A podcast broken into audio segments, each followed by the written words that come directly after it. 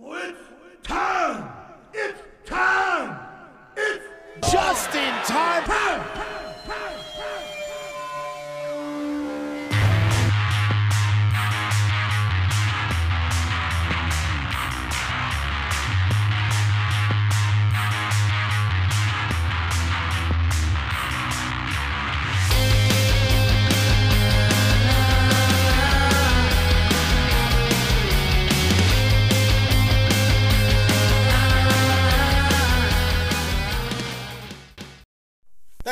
you heard the intro, so you know what time it is. It's time, it's time for a brand new episode of the In Time Wrestling Podcast with your boys. Another, I guess, action packed week, kind of disappointing week, kind of good week, kind of mishmash of whatever at this point. As MJF would put it, this week has been sort of mid. It has been kind of. So, we really don't have anything else that we really had to talk about. Like, we were debating on if there was anything else we were going to throw in this, but we just could not think of anything that had happened this week that was really, other than the, the shows so far. And again, we cover Raw when we cover the weekend, so we're not getting there yet. And SmackDown's still to come for tomorrow, so Yeah. we're just gonna probably jump right into the show. We might as well. So we debated what do we start with here. We went with NXT. So NXT from Tuesday. I, I want to say it was an okay episode because there was some okay stuff on here, but yeah, like, like not the like the greatest stuff ever. yeah, there there was some good. There was some. There was one great in my opinion, but overall it was just sort of meh. Mm-hmm. So the show kicked off with Carmelo and Trick Williams showing up in their car. Your favorite right there with Carmelo because I literally said it because they were on commentary for the first match, which is the qualifying for the ladder, the North American ladder match. It was Solo Sikoa versus Roderick Strong, mm-hmm.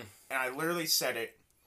The more and more that they have uh, Carmelo Hayes on every show, just doing the same thing, I don't want to see him. I don't. It's it's there. He's gotten to the point that I if he's not wrestling, don't put him on my screen. There's that's a that's a fucking easy point right there. Like, if somebody's not wrestling, like, why is he on the show?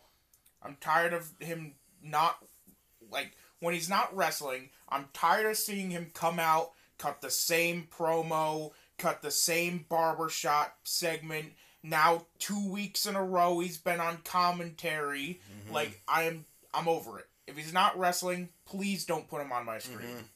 They talked. I already don't like his talking anyway. see. I, I don't like his it. promos anyway. So now that I have to hear his terrible promos and also hear him talk on commentary, which is basically the same thing, I don't want to. I don't. I know. Please stop Yeah. showing me Carmelo Hayes Yeah. until he has to wrestle. So he talked about Grayson Waller and A Kid happening that night, the Roderick Strong solo Sikoa match. He talked about Santos Escobar qualifying. He said that it doesn't matter who qualifies because this is his world, and then they entered the building.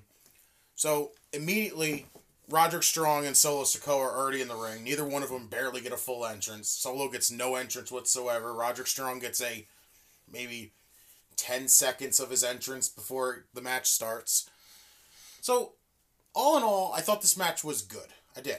It was good. It was pretty good. Like, I, I felt like they could have given more. Like, but for what we got out of it, I thought it was pretty good. Yeah. I, de- I definitely expected harder strikes because, you know, Roddy, tiny guy, hits like a truck.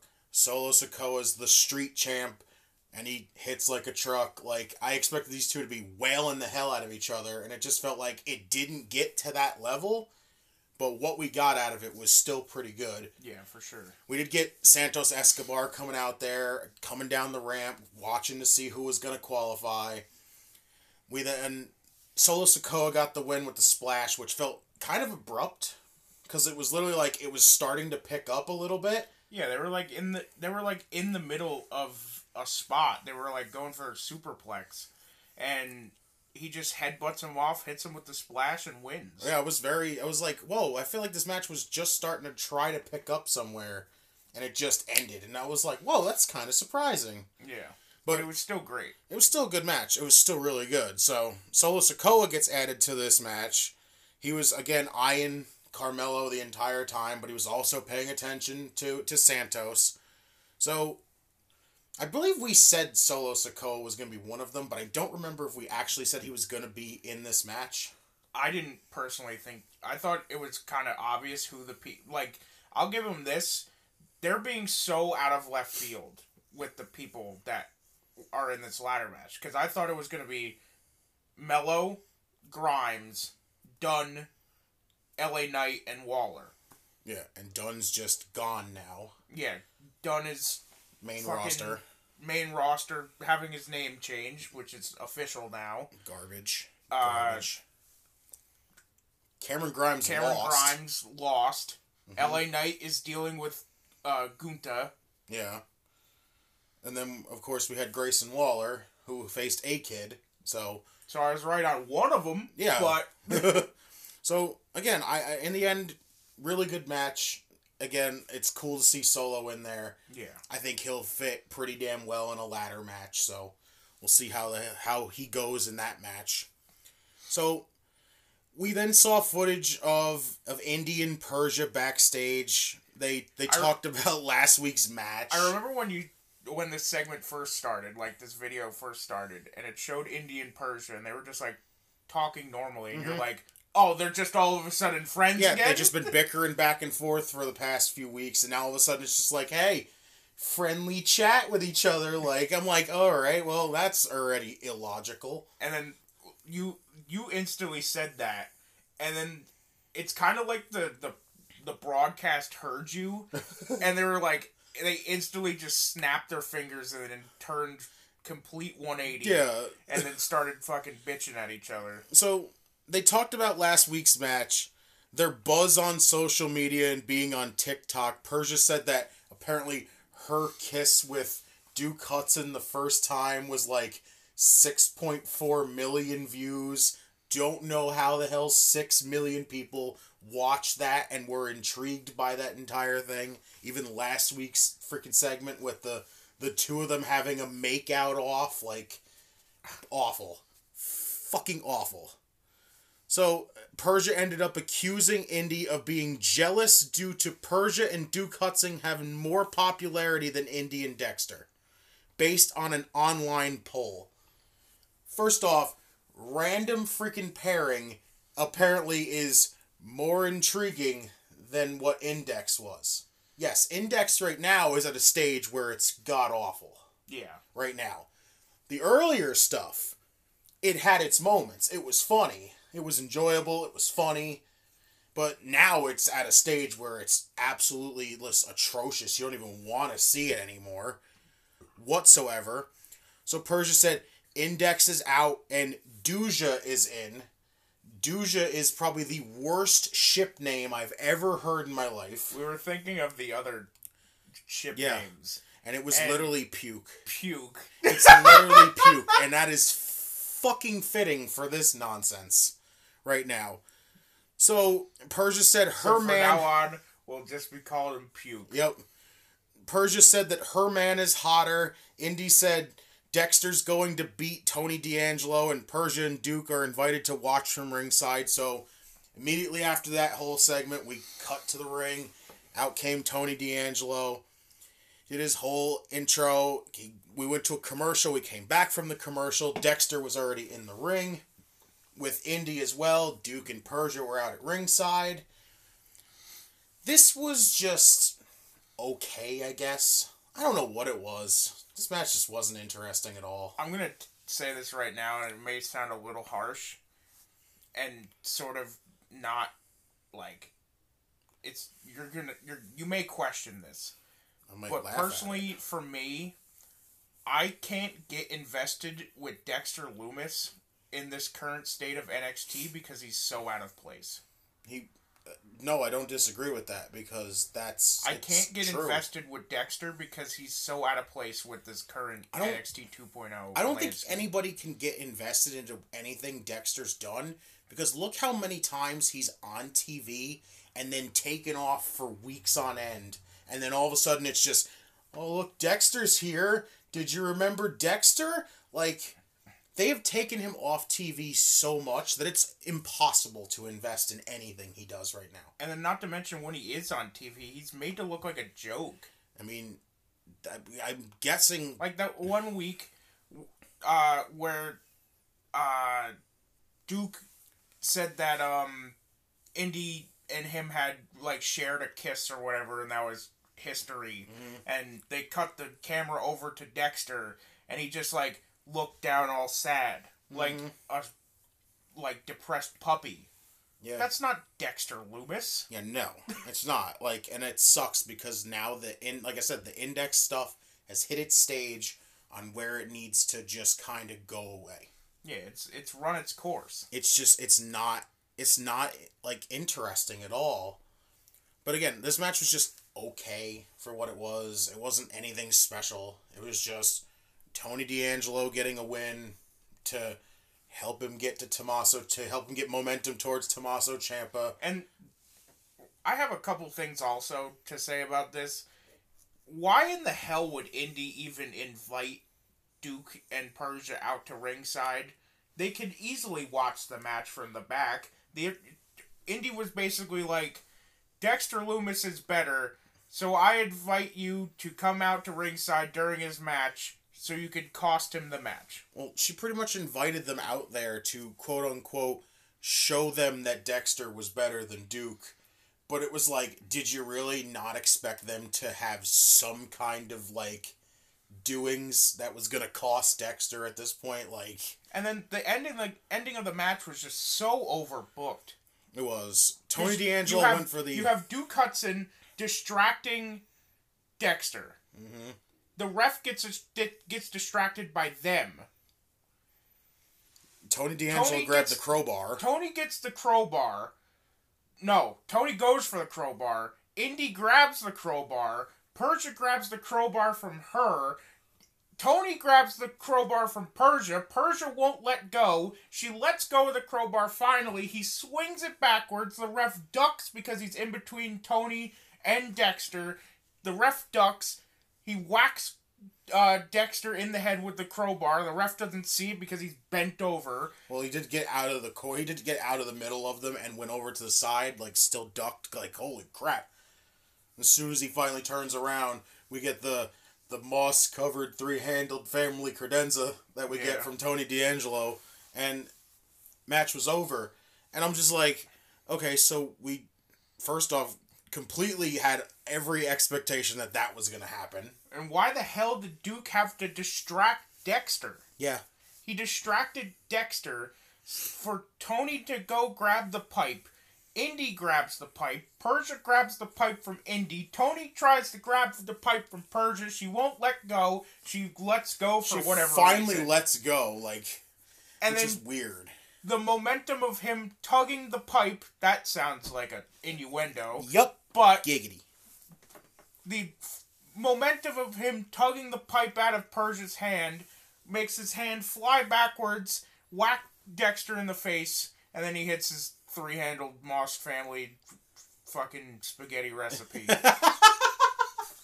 spaghetti recipe.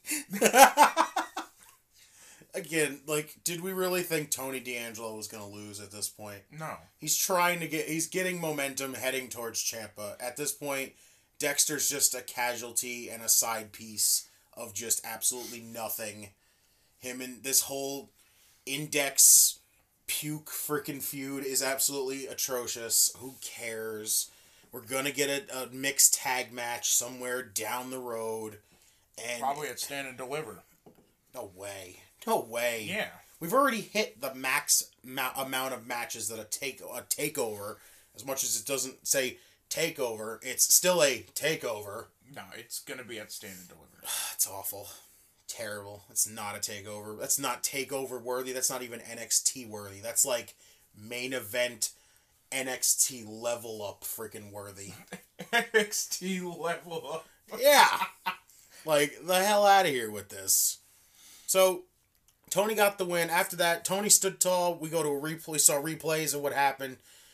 Tony took the mic and addressed Ciampa. D'Angelo said that the new dawn of NXT will arrive at Stand and Deliver.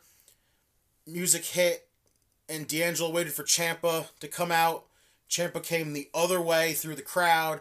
He hit Tony with the fairy tale ending. Ciampa t- took the mic, got down in Tony's face, and said, Tony doesn't get to tell him when he's done, and if Stand and Deliver is his final chapter, then he'll write his own damn fairy tale ending. And then he just dropped the mic, and crowd got went freaking crazy, and that was the end of that. So again, I think Tony and Ciampa's gonna be really good. You good. brought up the fact it kind of sounded like Ciampa had another new theme. It did, unless they were just like halfway through that theme song, and that's the farthest into that theme song we've gotten. But it literally sounded like he had new music again. Yeah, it really did. It was like, so we're already just undecided on what the hell music we're gonna give Ciampa, which is already again a bad sign. So, what the hell's happening here at this point? Yeah, really. So after that, McKenzie Mitchell was backstage with the Dirty Dogs. McKenzie asked about Bron Breakker. Robert Roode wanted to talk about himself. Robert Roode went on about how he dominated NXT for 12 months. And if it weren't for him paving the way, the brand wouldn't be where it is today. And it never would have given Breakker a chance. Ziggler then told, like, t- tells Roode to pound on Breakker tonight, but save some scraps for him at Stand and Deliver. Ziggler said Breakker doesn't measure up to the current NXT champion or the former, so we were getting Bobby Roode and Bron Breakker. Again, should have been a. It was we had interest in this, like it was going to be a really good match, so expected this. We then jumped to Elektra Lopez and Fallon Henley. Just. It was not really that good. Wasn't really. Like, I try to. Like, I want to get into Fallon Henley at all, but I just watch her and I go, eh, still rough. Eh, still rough. Still needs work. That was okay. Still needs work. And I'm like, yeah, I think I'm still not into her yet in the end. Well, with with Fallon, it's like it's one of those things where the more she gets these opportunities to show herself, mm-hmm. the more she'll improve and grow and stuff. Like she mm-hmm. just got signed recently. She wasn't signed. Mm-hmm. She just got signed in the most re- recent class oh, okay. So with like Roxy and Oh, yeah. everyone else. Mm-hmm. So the more she's in these opportunities, the more she's gonna improve herself. And Oh, I definitely. for sure that she's she's not the greatest, but in my opinion, you can see she still needs work in yeah, places. she's in. She still needs work in places, but to me, she's at, she's not like awful. She's not terrible in the ring. Yeah, she's not. She's not the worst thing ever to wa- like to watch. She's Yeah. just not like. What's the word I'm looking for here? She's not. Polished. There you go. That's the better She's word. not. She's not polished in certain positions yet. And when it came to Elektra Lopez, listen, I still think her in Legado del Fantasma works. I really do. But there's just something about her that I just don't get into her yet. And it's just because maybe she's not that good, really, when I watch her. But, like, there is something about her that I'm just. I'm not clicking with her yet. The thing about Elektra Lopez to me is that for some apparent reason she's not like the biggest stature, right? She's mm-hmm. not a like she's taller than the average woman, Yeah. for sure. But she's not like gigantic. Yeah. But for some reason she wrestles like a big woman. It's just because she's supposed to. Like, the way you see her, you think she's strong as shit. Yeah, she's like, portrayed as like a big woman. Like, sure, she's strong, Mm-hmm. but she also is just sort of slow and like lumbering. Not like a lumbering giant, but like just sort of just kind of like walks around. There seems to be no like urgency in what she does. That's a good call. And also, her finisher, she needs to either work on it or stop doing or it or scrap it because because she can never get that rotation.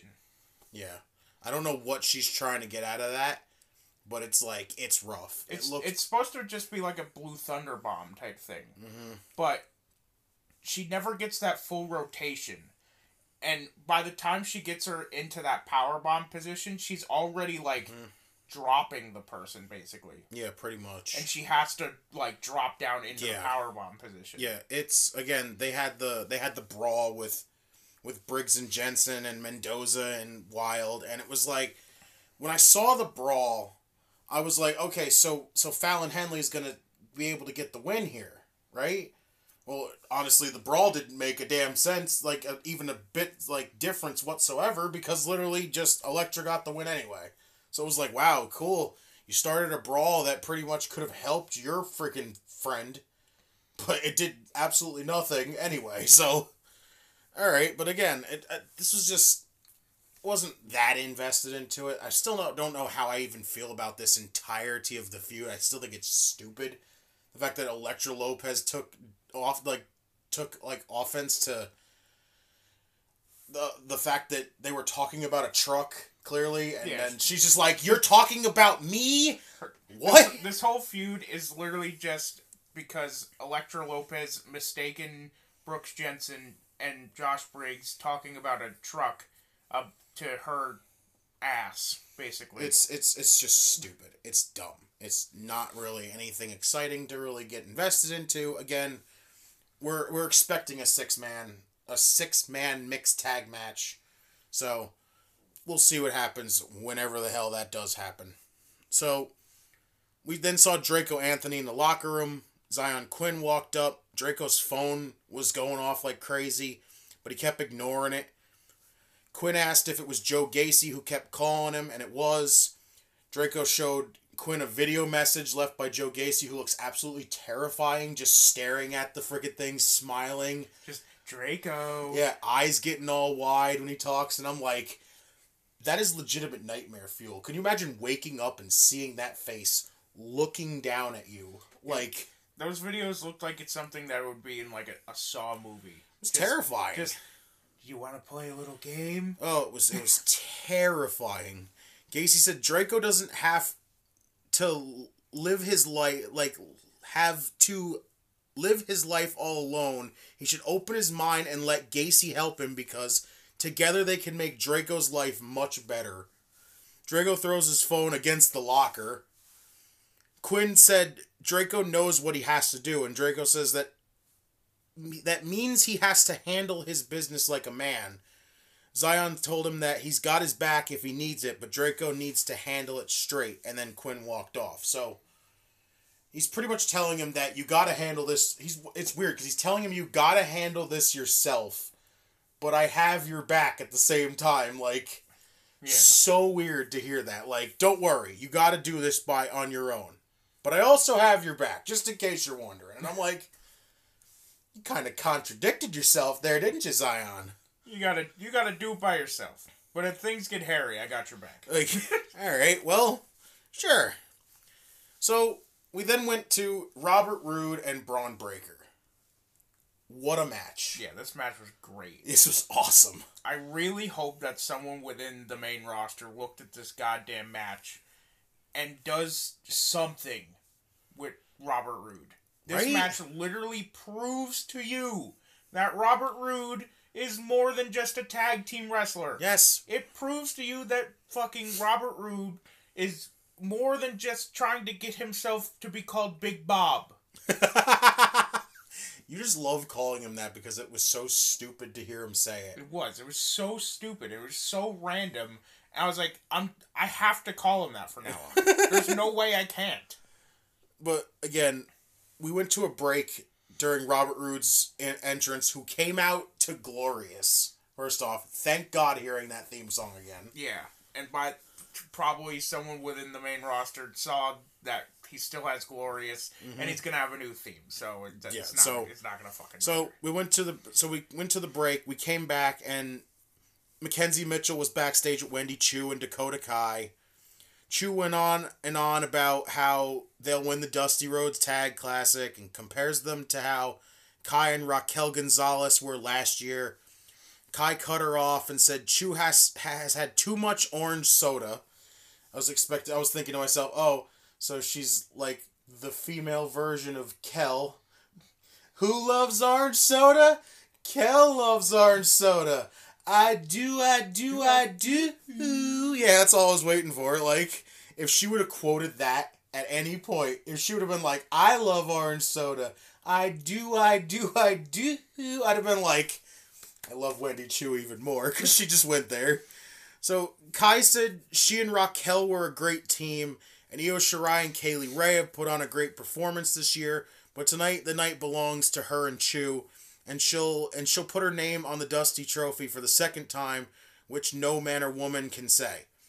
So then again, we went back to the the match again. We saw Bron Breakker come out, and again, this match was awesome, Yeah. absolutely awesome, and the finish was perfect, honestly, because during the match we had where Bron went full speed to do the shoulder tackle into the corner, Dolph pulled Bobby Roode away out of the corner. Bron took a full shoulder tackle into the post. He sold the shoulder very well all match, which I was very happy with. The ref threw Ziggler out after seeing Bobby Roode get pulled away. Instead of them just throwing the match out, he threw Dolph Ziggler out. So then we got the one on one. We did get a glorious DDT. And the ending, again, was awesome. Love this. Bobby Roode went up because earlier on he did hit the blockbuster, and I'm guessing he was going for it again. So he dives off the second rope, and Bron just catches him on his shoulder and plants him in the power slam in zero hesitation. It was so absolutely cleanly done. Yeah. Loved it. Absolute awesome ending. Awesome match. Couldn't wait. Like again, I'm yes. When it comes to the Bron Breakker Dolph Ziggler stuff, like it, it still doesn't make sense to me. The fact that you took the title off of Bron to stop that title run to give it to Dolph so more than likely Bron takes it back. Again, this all is just we ended your title run so we could give Dolph Ziggler something to do for WrestleMania weekend, but all we're doing is giving you the title back. Yeah, and it, it could have been done either way. You could have just had Bron Breakker retain, and you still would have had Dolph Ziggler on uh, Stand and deliver. Right? Did it really make any you difference? Still would have had Bron Breakker versus Dolph Ziggler, and you still would have had Bron Breakker beat Dolph Ziggler. Exactly. You didn't have to give Dolph Ziggler the championship. Yeah, it was really stupid to end his run, his reign as champion that quick to give it to Dolph Ziggler. Like Dolph Ziggler, like you just said, Dolph Ziggler was going to do something at WrestleMania weekend. He's going to face Bron no matter what. Yeah. Like it was kind of a really dumb decision Like if he was end. if he was champion or not, it doesn't it doesn't matter. he was going to be on Stand and Either way, Deliver. he's gonna be on Stand and Deliver. He's gonna fight Bron Breakker, and he's going to lose. yeah. Either way. Now it's just we ended Bron Breakker's title run, just started over again. Like, really dumb decision. So after the match, Bron stood tall. He was going up the ramp. Ziggler popped out, hit him with a super kick, and left Bron just laid out. He talked some trash in Bron's face, and that was the end of that. Again, awesome match. Yeah. Really looking. I, I am looking forward to Ziggler and Bron, to Breakker and Ziggler. I really am. Yeah. I really am looking forward to it because I know the match is going to be absolutely awesome because Dolph Ziggler is going to sell his ass off. Bron Breakker is going to look like a million bucks in the process. Dolph Ziggler is going to show us all like why he's still fucking awesome in the first place. Like, it's it's gonna be a really awesome match, but it just has just it, it's really hit a, a spot where it's just really kind of pointless though it's hit this it's it, it went down the wrong road than going down the right one Yeah. if in my honest It's opinion. like one road is completely clear. It's like a snowy day, but one road is completely clear and the other one is completely filled with ice and snow piles and icicles, Mm-hmm. and they decided to take that right path with all the icicles and snow mounds. Yeah, it was just like it was weird why they took that route. Like either way, you're going to get to that destination, but one is a lot more difficult or like tedious to go through than the path that is just completely open. Yeah. So after that, we had Indi Hartwell backstage with Dexter. He was holding an ice pack on his head from the the crowbar shot. Persia and Duke walked in and they were they talked about the crowbar shot. Indi blamed Persia for what happened with Tony D'Angelo. Persia said Duke's Duke takes care of business in and out of the ring. She actually said that Duke she says stop trying to make excuses for Dexter Lumis that Duke Hudson would never have any kind of excuses. This man complained up the wazoo when his hair got cut. Come on. He doesn't use excuses.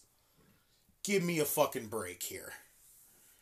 So, again, she she talked about that he gets it done in and out of the ring, which she, he doesn't make excuses and is better than Lumis. Persia said her man can beat anyone on the roster because even Indi told him told her hands down because she was gassing up Duke Hudson up the wazoo, and she goes, "Remember, your hus your your boy is Duke Hudson, not John Cena." And then she even threw it out there that Duke could beat John Cena. I was like, "Who you're reaching? You are reaching for shit."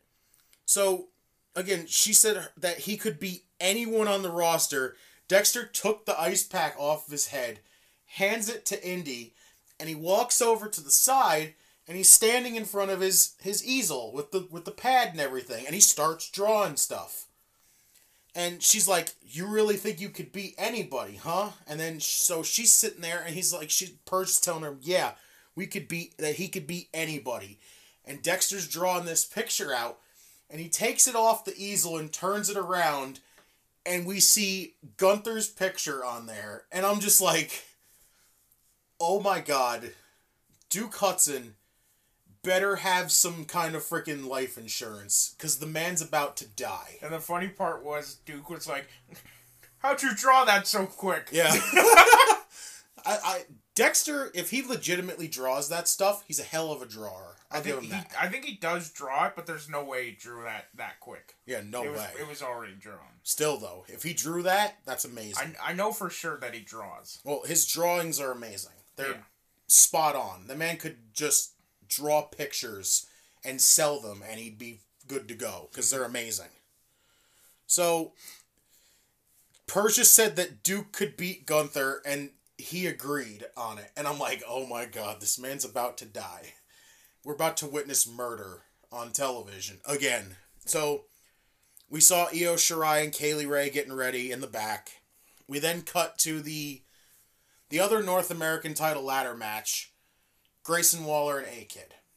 Now, again, we we talked about the with A Kid last week, where it was like, okay, is he really like he didn't really show out Yeah, they they hyped him up.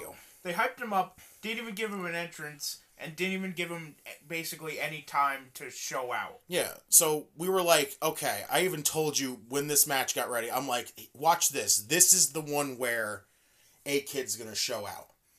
So Waller came out doing his dance, and he then we went to a commercial. We came back from the commercial. We got a Chase University classroom segment. You love these. How could you not?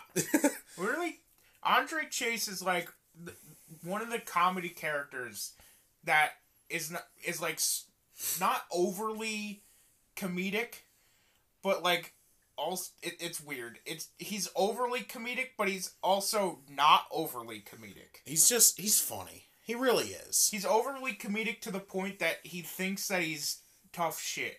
So so Andre Chase introduced Bodhi Hayward at the front of the class, and he talked about Von Wagner. One of the students raised his hand to speak, and Bodhi verbally ripped into him, like Andre Chase usually does. Chase asked Bodhi where this anger came from and who taught him to speak that way. Bodhi said he learned it from Chase. Andre Chase says that the most that's the most beautiful thing he's heard.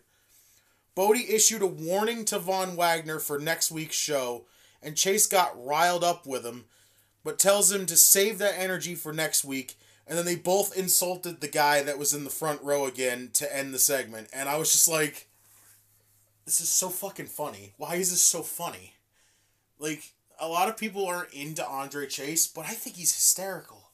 There's something about these segments that are just funny. Yeah, he's hilarious. There's something about watching him rip into like the students, and Bodhi now doing it too. It's just like, I love it. Keep it going. Keep it mm-hmm. going. So, a kid didn't even get it. Like, got a half-assed entrance. He came out again, and so again, I told you that this. Watch this. This is going to be the one where he's going to stand out, and this one he looked way better than his match with Kushida, Yeah, and looks- that sucks to say. He looked so much better here against Grayson Waller than he get, did against Kushida. Yeah, we had the the one crazy moment where Waller got the advantage, and he went for that dive through roll into the stunner, and he jumps up, and a kid jumped up with him as he turned around and jumped up. A kid jumps up and puts him in a rear naked choke out of there, and I'm like. My God, that is some Ospreay Marty Scurll levels of counter right there. I That is love, amazing. I love how when they did that, the crowd just erupted. They lost it because that was so cleanly done and perfectly timed.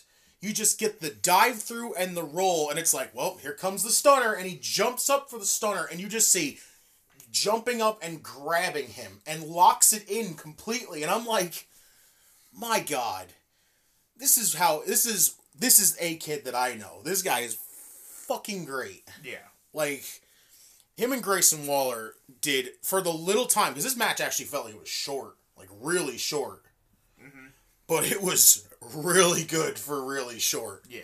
like really good for really short. And in the end, we did get the the dive roll through into the stunner, and Grayson Waller is going in. So we said Grayson Waller was more than likely going in this match. Again, I'm gonna be that guy and say it. I hope he wins the title. I think he does. I hope he does because I just want to see everybody else get pissed about it, and I'm gonna sit there and just celebrate that this man just won his first title. I'm going to be completely honest with you, though. The more I see Grayson Waller's finisher, the more I realize how impractical it is. I told you it's a it's a cool move, but it's not it's not really that much of a finish.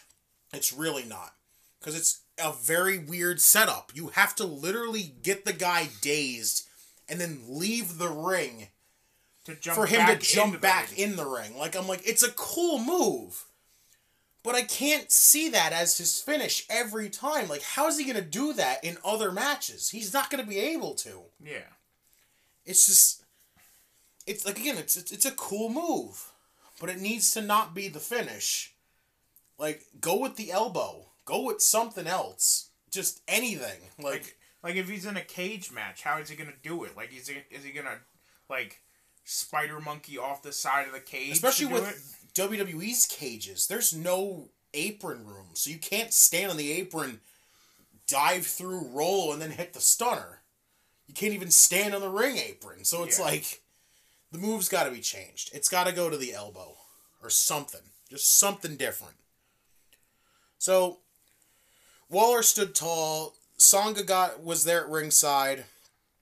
Carmelo Hayes was on the apron with Trick Williams.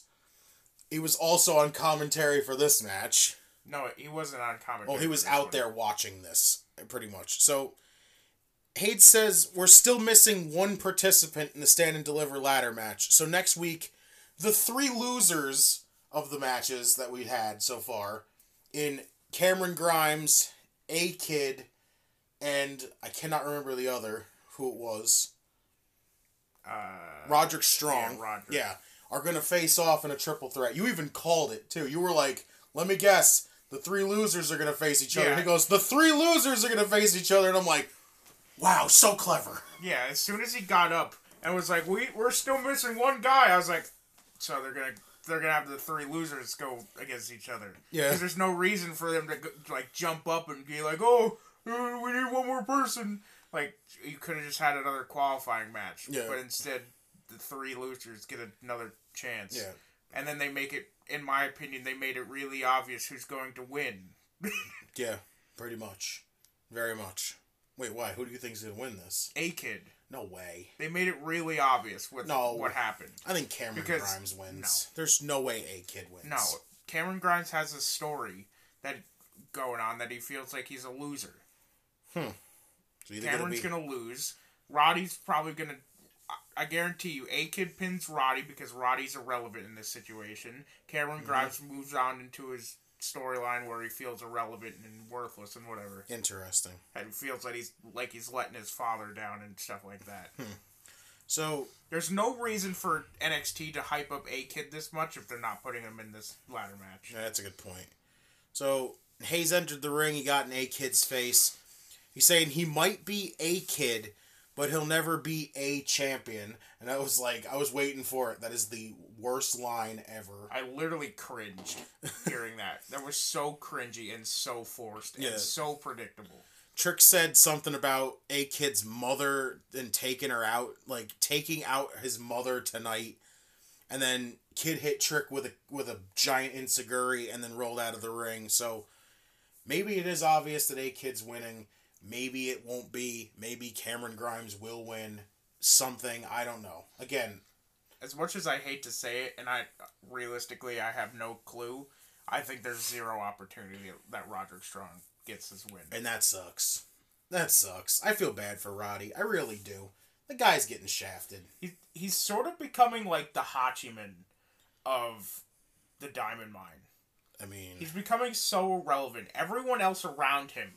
Remember when the Diamond Mine first started? It was Roderick Strong and a bunch of nobodies. Nobody knew who the Creeds were. Nobody knew who Ivy Nile was. Nobody knew who Hachiman is. But now Hachiman got released. so no one knew who the Creeds were. No one knew who Ivy Nile had or, or, or was.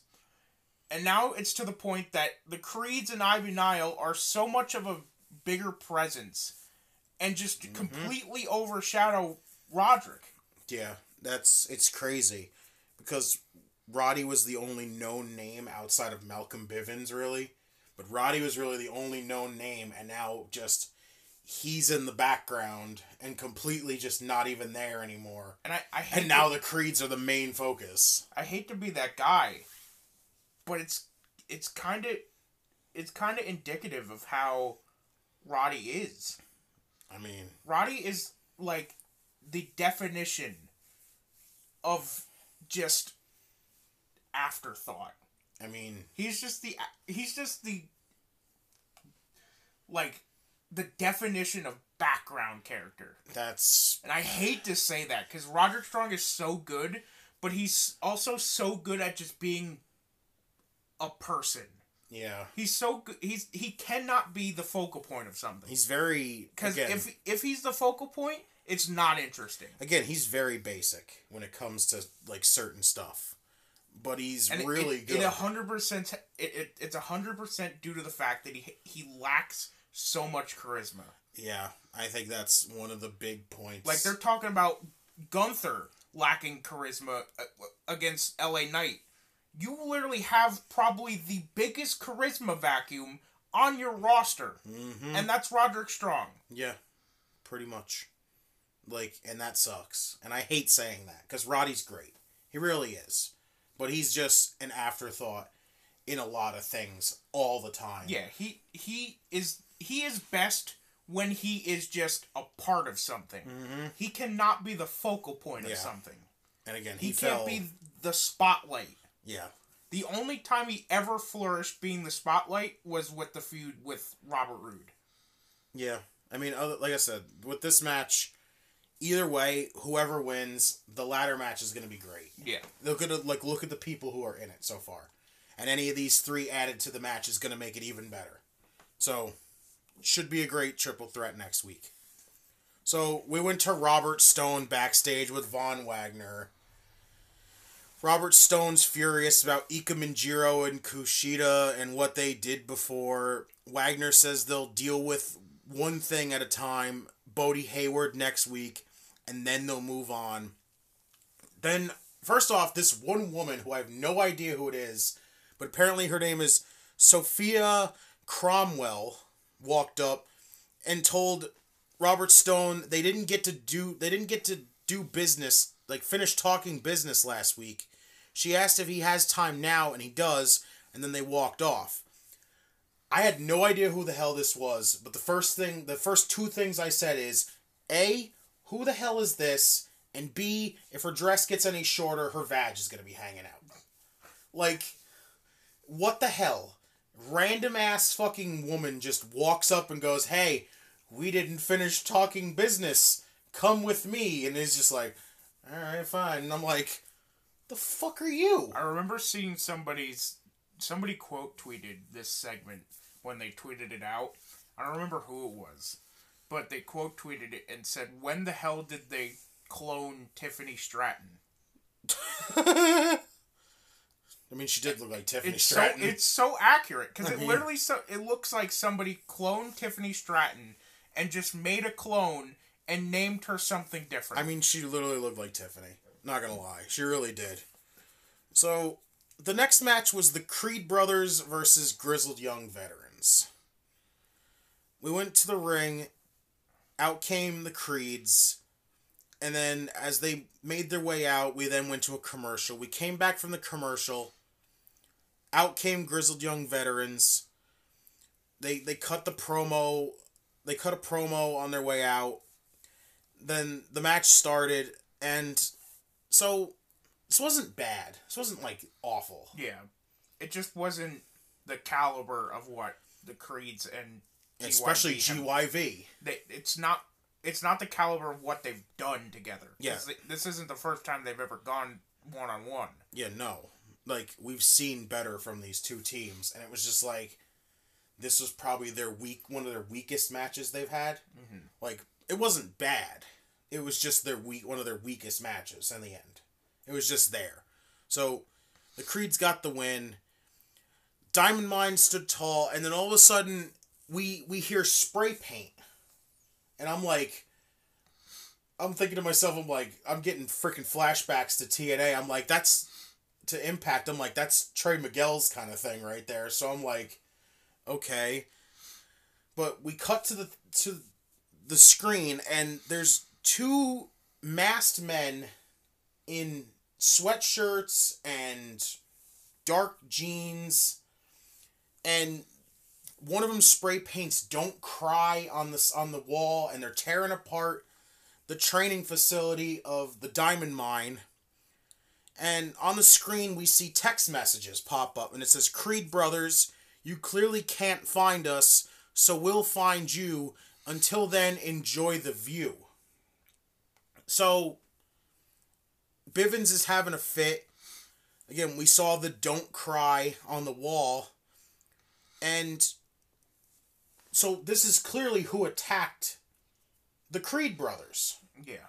the question is is it actually going to be a different team or does NXT just resort to main roster tactics and just go, well, it's MSK. We just had to use other people to make you not think it's MSK, but it's clearly going to be MSK. I don't think it is. I think it's some. I think it lines up too well with like I go. I know reports are bullshit, Yeah. and you don't have you, you can't believe them whatsoever. But it, it lines up too well with current events that have happened in NXT 2.0 and these reports because it was reported a while ago that they're bringing people from NXT UK into NXT 2.0 Which is fine, which honestly. were some of the people uh, listed were like a kid, which he's already been here. Mm-hmm. Gallus was reported.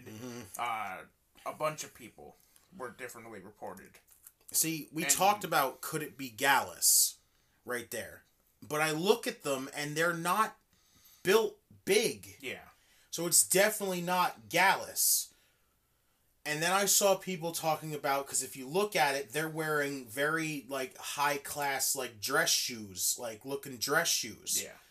And someone and people were pointing out that it could be pretty pretty deadly.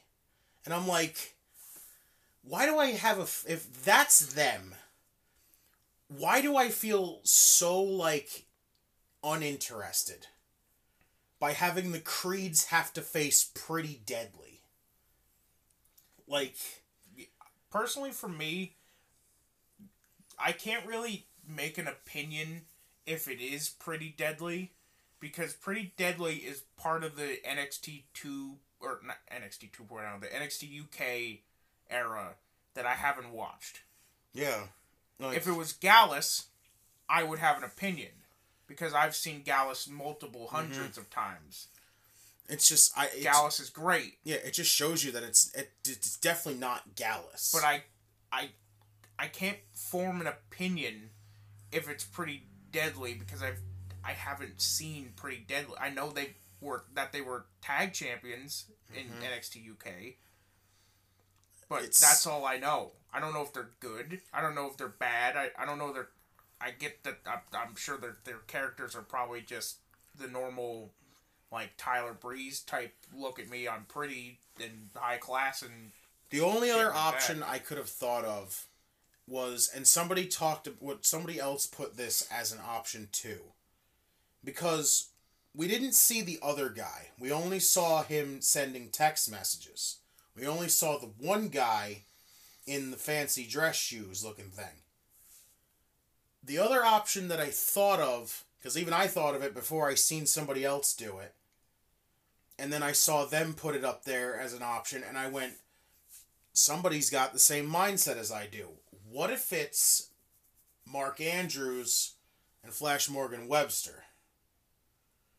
Because we only seen one guy, Yeah, with that. the, the dress shoes does fit well with Flash Morgan Webster. and the, the, the spray paint thing kind of goes well with Mark Andrews being a skateboarder. yeah, So that's But a good twist. I think the I think the text message "Enjoy the view" Mm-hmm. has a a lot of like foreshadowing. It's it's got it's it's definitely the main thing that we're supposed to focus on on who the hell this could be. I think "Enjoy the view" is supposed to hint that it's it might be pretty dangerous, Pretty deadly. pretty deadly. Yeah, that's my wild guess. And at this point, and I I don't know how I feel about it yet because even again I haven't seen much of Pretty Deadly, but like. Do I really want, you know, fashion police kind of guys again? Like, not really. I don't really look at Well, I those don't- two. I don't think they're that the if I know anything about NXT UK, I don't think I don't think they're that sort of character. I don't think they're like super goofy. I think they're Well, they're definitely not. I think they're like prissy. I think they're like prissy. I was gonna say they're very. They're not like comedy gimmick at all. yeah. They're definitely like using prissy, but like, I don't know. I They're just like prissy and snobby type high class. I just have very mixed feelings if it ends up being pretty deadly. Honestly, I don't know why. There's just something about it that like makes me go, But- okay, cool. It's a new team. Like you said, the the whole spray paint thing. I don't think pretty deadly is would be the type to spray paint anything. yeah, no. Like again, that's why I'm saying it could be Flash Morgan Webster and Mark Andrews, but that's a tough one too. Like, But then the whole thing of enjoy the view doesn't. I don't get the whole enjoy the view thing. Yeah, I don't either. Like it's it's very confusing. Like I I don't want to put the the option of it being obvious that it just being MSK in some way because that would kind of be disappointing to me either way because it honestly wouldn't really make a lot of sense because we've said a lot of things when it comes to MSK lately and we're going to talk about them when we get to that. Like if it's if it's a new team it's it's cool we're seeing a new team honestly in here Yeah. because they could use some more teams right now. Because right now the tag division is literally the three teams that are facing each other at stand and deliver at this point. Well, there's more, but they're not putting in the position. I mean, Like yeah, there's jacket time, but they're a joke. There's GYV, but they're a joke. Yeah. There's uh, Briggs and Jensen. Yeah, Briggs and Jensen. They're, They're a, a joke. Legado, uh, Raul and Joaquin. They're just sort of there. they're just too busy. Edris and Malik. They're a joke. Yeah, they were too busy knocking out the freaking servants of the toxic lounge and then dressing up as them to, to be next to Mandy and I'm like listen, I don't give two shits about Mandy Rose, but you do you guys. All right, you do you. So, eventually, we'll see who the hell this team is, and then we'll make an assumption whatever the hell happens there. So, We'll probably see it stand and deliver. probably. So, we then saw Imperium backstage. They headed to the ring. We went to a commercial. Up next was Gunther and Duke Hudson. Oh boy. This this match literally seemed like Duke Hudson was getting like some sort of punishment. It's like Duke Hudson did something to someone backstage that just pissed them off. And they're like, you know what? Put him against Gunther. And It then make Gunther fucking demolish him. See, listen, Duke got some offense in. Very little, but he got some offense in.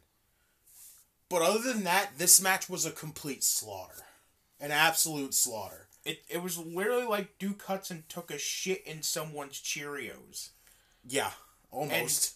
someone was like, you know what? Fuck him. Put him against Gunther. And then they walked up to Gunther and was like, cave his chest in. so Do earlier a, on, Do do a good old chop. Yeah. So earlier on, we did get a Walter chop. Yeah, he hit one of his chops. And I, re- I remember saying, I don't know what it is, but his chops don't sound... The, or you said this. Yeah. You said that his chops don't sound the same. Yeah. And I remember I said on ch- social media that someone who goes to the NXT 2.0 said that uh, his chops are a lot louder In person. in the arena than they Yeah. are than they portrayed on screen. And while I'm saying this, Yeah, we get while I am saying this, we get possibly one of the loudest Walter chops I have ever heard. this was sickening listening to this shot. It literally sounded like a gunshot echoing. It was so loud because it was literally just Duke Hudson throwing jabs, trying to get some kind of offense in. Like the little bit of like he actually finally did get some offense in later on, but he was trying his damnedest to get some offense in. And like again, he took the one chop earlier, and it wasn't really anything. And like you said, seconds later, after you said that somebody says they're louder in the arena, just this shot echoed. And not even seconds after that chop, Duke Hudson has this handprint caved in on his fucking chest. And I'm like, that is the most sickening thing ever. The cl- the crowd literally erupted. They gasp too. Like, they're like, they gasp and then they cheer. And I'm like, my God, that is horrifying. Like, when we've we've been asked, would you take the ten beats of the Bodhrán or would you take a one Gunther chop? I would take one chop. Just one. Honestly, give me the ten beats. I don't care. Give me the ten beats because I'm not taking that Walter chop. That shit can fuck off. I will never take that. That is sickening. Like, if Duke Hudson doesn't have a handprint next week, still, I'm gonna be amazed. Because that was so loud and so sickening. We haven't heard a Gunther chop like that in a very long time. Yeah, his chops used to be that loud. The last time I remember him ever getting a really loud chop like that was the one on Adam Cole, Yeah. where he pulled him in and just wails the shit out of him, and it was so loud. Like, And that was at a Full Sail. yeah, that was when they were still at Full Sail, and it was insane. Was so loud. But this one was just like absolutely insane. It was incredibly loud. Yeah. Like I would not I would not be amazed if people down the road from the performance center heard that. It was so loud. but this this match was a slaughter. Absolute slaughter. Mm-hmm. Like Duke got some in there and I'm not a crazy I'm not a Duke Hudson fan at all. But I give him props for at least getting some offense in. Yeah. Something. You got to give him props for trying. He did his damnedest with the little bit of offense he got. But other than that, Gunther murders him in this. So after the match, Gunther stood tall. We got replays of, uh, and then Barthel and Aichner joined Gunther in the middle of the ring. He took the mic and he said he's the most dominant competitor in NXT, but still has been overlooked, and it's an absolute disgrace that someone like LA Knight can talk himself into. And then LA Knight's music kicked in. He came out. L- again, crowd loves LA Knight, and I don't get how anybody can't. The guy just walks out there. You hear the LA Knight. Everyone loses their shit and screams LA Knight as he comes out. He he grabbed the mic. He has a mic himself. He does the let me talk to you again. So he began his promo. Gunther cut him off. He told him to shut up and listen. Gunther says LA Knight represents everything that's wrong in this sport today. Lots of talking, very little skill. Gunther says LA Knight can talk himself into title matches, but he doesn't have what it takes to win them. His mouth gets them gets them in matches, but he can't back it up. LA Knight tells Gunther to listen, and if he interrupts him one more time, he'll knock his dad bot off, which I thought was hysterical. LA Knight mentioned how Stand and Delivers right around the corner, and he was going to use his mouth to get him in a match, but and then LA Knight when it when it was about to attack, but Imperium beat him to the punch. They started triple teaming, and they had LA Knight in like absolute striking distance where Gunther was gonna kick his head in, and out comes MSK to make the save. So they chase off Imperium, and MSK and LA Knight are left in the ring. And immediately, what was your response here? Because you said it. Yeah, when LA Knight was getting beat up by the three of Imperium, and then MSK mu- MSK's music hits, I literally like yell out loud, "Can we get MSK away from the tag champions?" For a little bit, just something. I get that they have they're part of this triple threat at Stand and Deliver. I Which they still it. don't belong there. They don't belong there, first of all, but we have to accept the fact that they're in this match. But do they have to be in every fucking scenario that the tag team champions are in? Just because the tag team champions are even standing in the ring, they have to involve MSK. It's I, I will say this now. I again I love MSK. They are my one of my absolute favorite tag teams around today and probably ever. They're one of my favorites. But can we tone it down with MSK? Yeah, I don't get me wrong, I love MSK too, but it's getting ridiculous at this point. It is. Like they are overexposing MSK. Like I am sorry. This is too much. You couldn't. You're telling me you couldn't have had a scenario like this, and you couldn't have taken this opportunity to insert another tag team into this position to build a potential like six man tag because we know Imperium is losing the tag titles. Yeah. The, the Creeds are winning. More than likely. You couldn't put another tag team in there to build another six man tag and not just throw MSK in there because the Imperium are the tag champions at this current moment. I think that's the tough one when it comes to it, is because who else do you put in this situation? Really? Like, there's literally nothing. Everybody else is an absolute joke and stands no, like, absolutely does not belong in there with Imperium at all. Yeah, but th- that this is the type of situations that you need to take one of those joke teams and put them in the situation and make them not look like a joke. See, this is the part where you, you need. could take fucking Edris and Malik and have them come out and help LA Knight, and then the, instantly everyone's opinion about Edris and Malik just completely changes. Everyone That's right now thinks that they're a joke and that they're simps for Mandy Rose. I mean, but Have them come out and help LA Knight with Imperium, and everyone's like, oh wow, they're actually serious.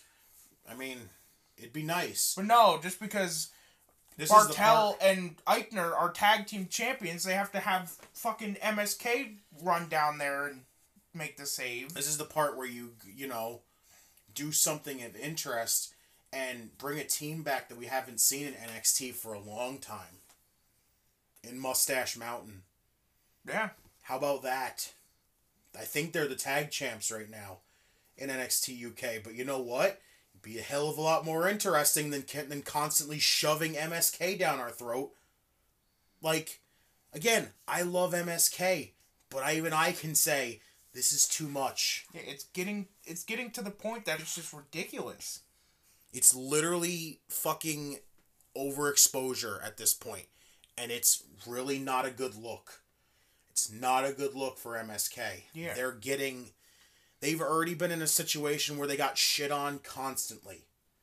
Even before all the shit we found out about it being Izzy's parents. Yeah, they they got booed because of Izzy's parents, and now they're getting put into into positions that it's like you want to boo them because Yeah. they're putting they're getting put in these into positions that like they didn't they didn't earn or they're just getting overexposed. Yeah, it's it's way too much and they need to tone it down because it's going to get a lot of heat on MSK and it's not a good look to have them get that much heat at this point.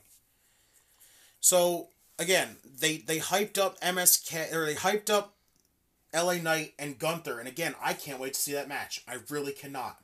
It's Yeah. going to be amazing. It's gonna be great. Yeah, and even the tag match. Listen, I, I I- I'm all for the triple threat. Honestly, like I would have I would have preferred it though being a singles match, a, a regular tag team match, because MSK still doesn't belong in this match. They didn't win the Dusty Cup. They literally are the team that lost, but said, "Hey, you guys lost the Dusty Cup, but guess what? We'll put you in there anyway because you stood in for them when they got taken out by this mystery team." Like, fucking stupid. Yeah. Stupid. So, now comes the part where we might go on a slight rant. Like, if we had the bell, we'd probably ring it now. At this point. The bell is coming, by the way. So the main event is the is the women's Dusty Tag Classic Finals. Wendy Choo, Dakota Kai versus Io Shirai and Kay Lee Ray. So this entire match is is great. It's really great. Yeah. I still think the best match of this entire tournament is is Io and K is Io and Kay Lee Ray versus Kacy and Kayden. Hands down. It's the best match of this tournament. This comes in a nice second place because this match is great. So we said it that we would rather prefer it instead of it being the obvious team, go with the unexpected team. Yeah. We go said, with Wendy and Dakota. We said go with Wendy and Dakota because having Io and Kay Lee Ray win in like if you use your brain, they both are wanting the women's title and are teaming up because they their current they both have the current mindset that they want to take titles away from toxic attraction. Their main thing is they just want to take the women's title away from Mandy Rose. That's it. they want to take the power away from toxic attraction. The the the, But the, the tag are- titles are the are the the their afterthought at this point. Yeah, they are not a tag team going for the tag team titles. They are two women, just so happen to be tagging up, who want the women's title. Yeah. So at this point, That's it. so Wendy yeah, and Dakota, at this point, are an actual tag team. yes. So and at the Who and, could use a tag team title match to bolster up the fact Yes. that they are a legitimate tag team to go to take seriously. yes, and uh, listen, if Io and Kay Lee Ray had won, yes, them taking the tag titles off of if they actually gave a shit about tag title, winning the tag titles, them taking the tag titles off of Toxic Attraction is a start of taking the the all all the titles away from Toxic Attraction. It's a start. So again, this match ends up great. And of course they went with the obvious team winning here. In Io and Kay Lee Ray. Immediately I got disappointed because again, I'd rather it not be the actual obvious team and go with the surprise. Mm-hmm. Go with the unexpected team. But they went with the obvious choice.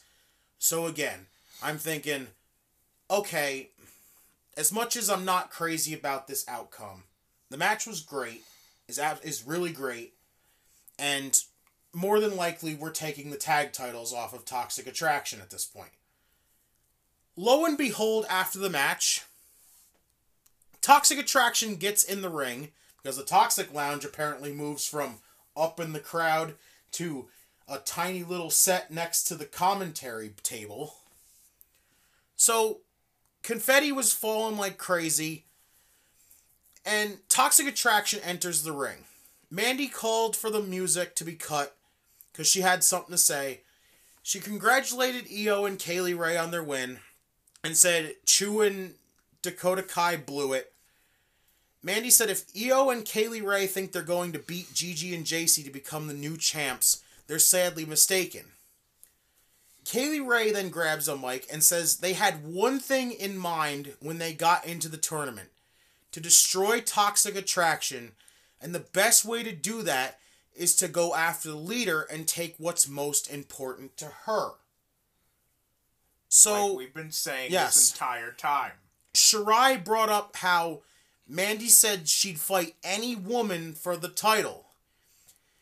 Kay Lee Ray says her and Io Shirai are going to cash in their tag title shot, but make it a fatal four way for Mandy's Women's Championship. It then turns into a brawl where Cora Jade gets involved, and that's how the show went off the air. Immediately, the first thing we say as soon as this ends is all right, the Dusty Cups this year were fucking pointless. The men's is fucking gar is absolutely fucking pointless because you took the team that lo- that won and the team that lost and said, "Hey, those guys lost, but you know what? They stepped in for the creeds. Throw them into the tag title match. So what the fuck was the point of the Dusty Cup at this fucking point? You then take the women's and make it even more fucking pointless. What the fuck kind of decision is this? Who thought of this? Why is this a, a must? You know what we just you know what we talked about pretty much all night after this shit ended? You could have made this a fatal four way without taking the fucking Dusty Cup away from other teams. You literally have seven other teams. Seven other teams that legitimately wanted tag team title opportunities. Yeah. Legitimately wanted tag team title opportunities. Mm-hmm. But instead, you give it to the team that the two people wanted a women's title opportunity and gave it to them for winning Yeah. a tag title tournament. Yep. So now there is zero fucking challengers. There is nobody facing Toxic Attraction for the tag team titles that stand and deliver. So what the hell was the point? Yeah. You literally shit on those other women to give two women that literally could have just been handed a fucking women's title match, even though they shouldn't be in it in the first place, because they've already both had their opportunities and lost. But if you wanted to do it, because how dare we not do it, you could have made it a fatal four way without any fucking hesitation. You didn't need to shit on the Dusty Cup in the process. Stupid, dumb fucking people back there. This is one of the main reasons why I have so like I listen, I love NXT 2.0. I do. But lately, this shit feels main roster. This show feels main roster. It is so fucking illogically booked anymore. It's it's it's embarrassing. How the hell do you take a show like this that everybody loved and turn it into just another main roster show? You'd bring all these main roster talent and put them on the show so they can face all this young talent and beat them. Like, other than that, the only fucking young talent that's facing main roster stars is fucking Bron Breakker and winning. And that's it. Other than that, everybody else is dealing with other 2.0 guys. Like, this show feels main roster. And this is illogical shit that the main roster would do. This is stupid. There's there's never been a Dusty Cup in like in my prior knowledge of NXT. There's never been a Dusty Cup where neither of the fucking challengers get their one-on-one tag team title opportunities. Uh, yeah. Like, The whole part of the Dusty Cup is to get a one-on-one opportunity. The Creed the Creeds get their opportunity, but it got fucking ruined and made into a triple threat. Now Io and Kaylee win, and they're they're somehow trading in their tag team t- opportunity to be make the women's title match a fatal four way. like If listen, that was the case, why didn't the first uh, challenge the winners of the Dusty Cup, Finn Balor and Samoa Joe, why did they go for the tag team titles? Literally. Why didn't they make it a triple threat for the, the world title? literally this When did this become a rule? this this is right here. Like, listen, I've had a thing where I understand. Again, I get what the Dusty Cup is for. It's to remember Dusty for all the stuff he's done for NXT and all this other stuff, and I get it. But again, it has a tag team title match now attached to it. Yeah. If you don't want to fucking give these people tag team title matches, take the tag team title fucking stipulation off the trophy. Because this is stupid. You have these trophies that now say, you've won this in honor of Dusty, yes, but now you've also got a tag title match. Which you literally now this year have completely just shit on the entire situation. Just for whatever reason, this year they just completely decided to make the winners have their opportunities either more difficult for them to win or just somehow make a rule that they could trade their tag team title opportunity for a world title. Yeah. Again, if that was a rule this entire time, why didn't Joe and Balor do it? Because they're not a tag team. Because it's They were not a tag team when it was first introduced. They teamed together because they had nothing else better to do. Yeah, it's literally, it's it, it. I will tell you this now, and I'll say it every time. The only reason why this shit's happening now is because 2.0 feels like main roster, and that is it. This is main roster nonsense if I've ever seen it, hands down. And then the the part that makes this all just the icing on top of the cake is that it was made official. It's a fatal four way for the women's title. Mandy, Cora, Kay Lee Ray, Io. Yeah, If it was a one on one, a triple threat, a fatal four way, in my opinion, it doesn't matter. Cora is winning no matter what. yeah, and do I, and here's my thing. Yes, we have seen lately Cora Jade look decent, decent at most. Is she ready for this situation? No. I don't think so. Absolutely not. She is not ready to be the women's champion. she's not ready, but situations like this may make her step her game up.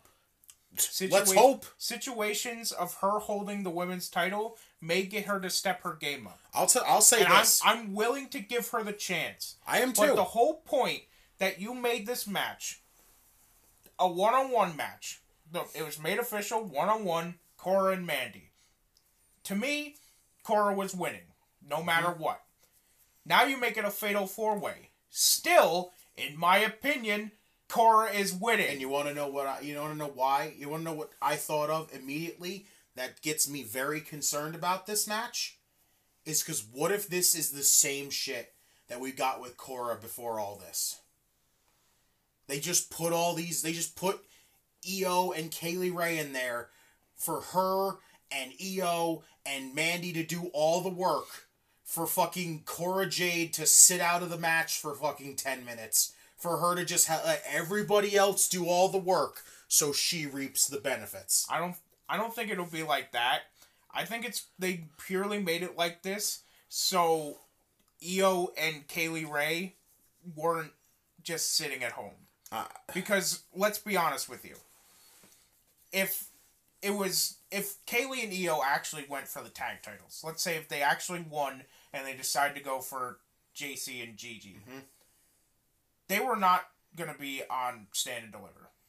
They weren't. They wouldn't be on Stand and Deliver. I mean, And a takeover esque show without Io Shirai on it, it just sounds wrong. it's just I I have a bad feeling that it's gonna be that way. I have a feeling that these three are gonna be the ones that are gonna do all the work in this match, and Cora gets to reap the benefits. And I'm sorry, that woman is not ready to be champion yet. She's not. She really isn't. But she's the only one that fits this landscape. Yeah, and that's what sucks. She's the only one that fits this landscape of NXT, and putting it either keeping it on Mandy is just pointless because you you you falter the uh, momentum of Cora, and then you waste the Dusty Cup. Yep. It's just If you give it to Io, you waste that entire run of Mandy. Just it, it would it's a waste to begin with. But what's the point of giving it to Io of all people, taking the title off of Mandy? she literally has she's literally done and everything. you also falter the momentum of, of Cora. Same with Kay Lee Ray. You do all this, all this hype of Mandy for her to drop it to all people Kay Lee Ray. The only person to take this title off of Mandy is Cora, but she is not ready. In our opinion, she is not ready at this current state to win a title. If she does, this could be an opportunity that she steps up her game. If she doesn't, it's going to suck. Oh, it's gonna suck. I'm sorry. I am battening down the hatches already because I have zero faith in this. I really do. I'm sorry. There is just something about NXT that they are way too into Cora Jade, and she is not ready for this situation. She's not. And it terrifies me because I can't even imagine how bad this is gonna be. Like I'm I'm willing to give it a chance. I am. I'm gonna give it as I'm gonna give it as much chance as humanly possible. But I have zero doubts in it. I really do. I, I, I can just see nothing good coming out of this. Nothing. And then there's also the the thing that they decided to change it to the Io and Kaylee winning because uh, one of either Gigi or JC isn't like they're not cleared. They're not healthy to compete. If that's the case, strip them of the belts. Thank you. It's been 30 days. Thank Take you. the fucking belts off of them. Yes. I'm sorry. Them keeping I hate this fucking thing of I hate it too. I hate this somebody's injured but we got to keep the title on them shit. If somebody's injured, title off. That's it. I I miss the days where there was a 30 day no compete clause. If you were out and you needed surgery and you were out 6 to 8 months, you couldn't sit at home with the title for 6 to 8 months. Yep. You were stripped of the belt. Yep. Should be either that, even that. If she's not physically cleared before the coming up pay per view, if she was gonna, if they were gonna defend the, the titles at pay on the at the pay per view, and neither one of them's cleared, then they lose the titles hands down. Or or here's another idea. This is crazy because it's it's never been done before, even though it's been done thousands of times. Toxic attraction is a stable. They've done this before with other stables in NXT, aka Undisputed Era. Bobby Fish got injured. Adam Cole took his place and fought twice Yeah. if one of Toxic Attraction can't wrestle, make Mandy wrestle twice. I don't give a shit. I don't like. Make her wrestle twice. Listen, I don't like the wrestling twice shit, but the Adam Cole stuff worked when it did it. When they did that. Adam Cole took Bobby Fish's spot and teamed with I don't know if it was Kyle. O'Reilly It was or Roddy at No, the it was time. Kyle. No, it was Kyle because that was where Roddy joined them. Remember? Right, yeah. He teamed with Kyle because they are a faction. Toxic Attraction is a faction. Bars. Toxic Attraction is a faction. If one of them is out, it's called the Freebird rule for a reason. Yep. The New Day does it every single time.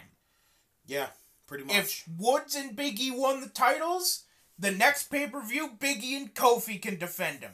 Then Kofi and Woods can defend them. Then Woods and Big E can defend them. It doesn't matter. right? If It's JC is out, make Gigi and Mandy defend the belts. If Gigi is out, make Mandy and JC defend the belts. right? If none of them are injured, make Gigi and JC defend the belts. It's not hard. If it's something too extreme and they can't fucking defend the titles, then take the titles off of them. Plain and simple. Like, I, I didn't think we were gonna get in this deep, like down this rabbit hole of this fucking annoyance shit. But it really annoys me because this is stupid.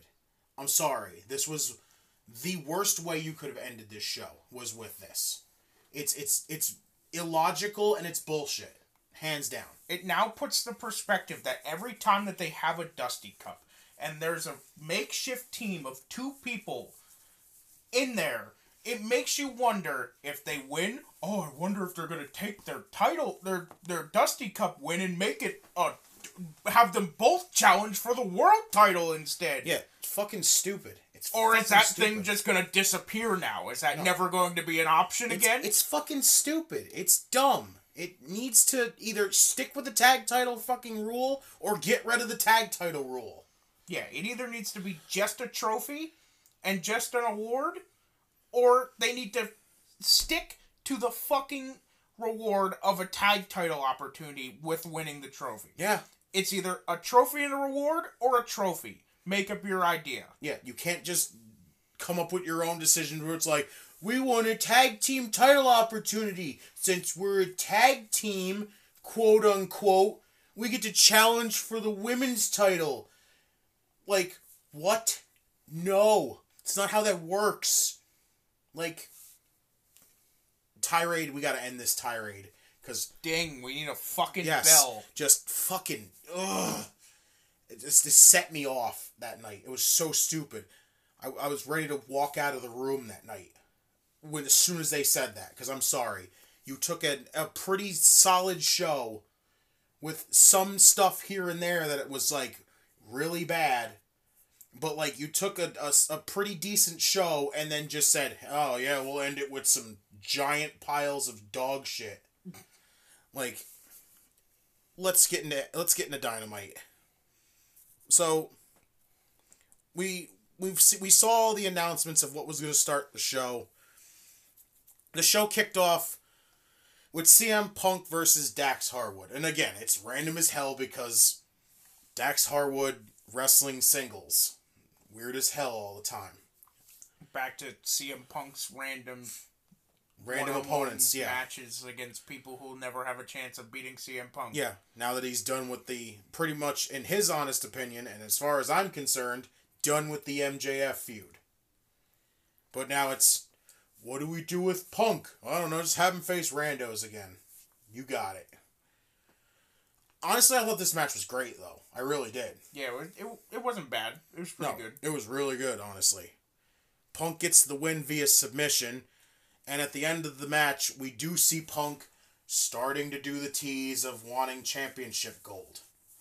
So, first off, Tony Schiavone, I think it was either Tony Schiavone or JR, It was Tony. yeah, with his whole well, what is he what's he insinuating? Does he want the the TNT title? Does he want the AEW World title? Does he want the tag team titles? And I'm like, "Well, Tony, I wonder what fucking title CM Punk wants."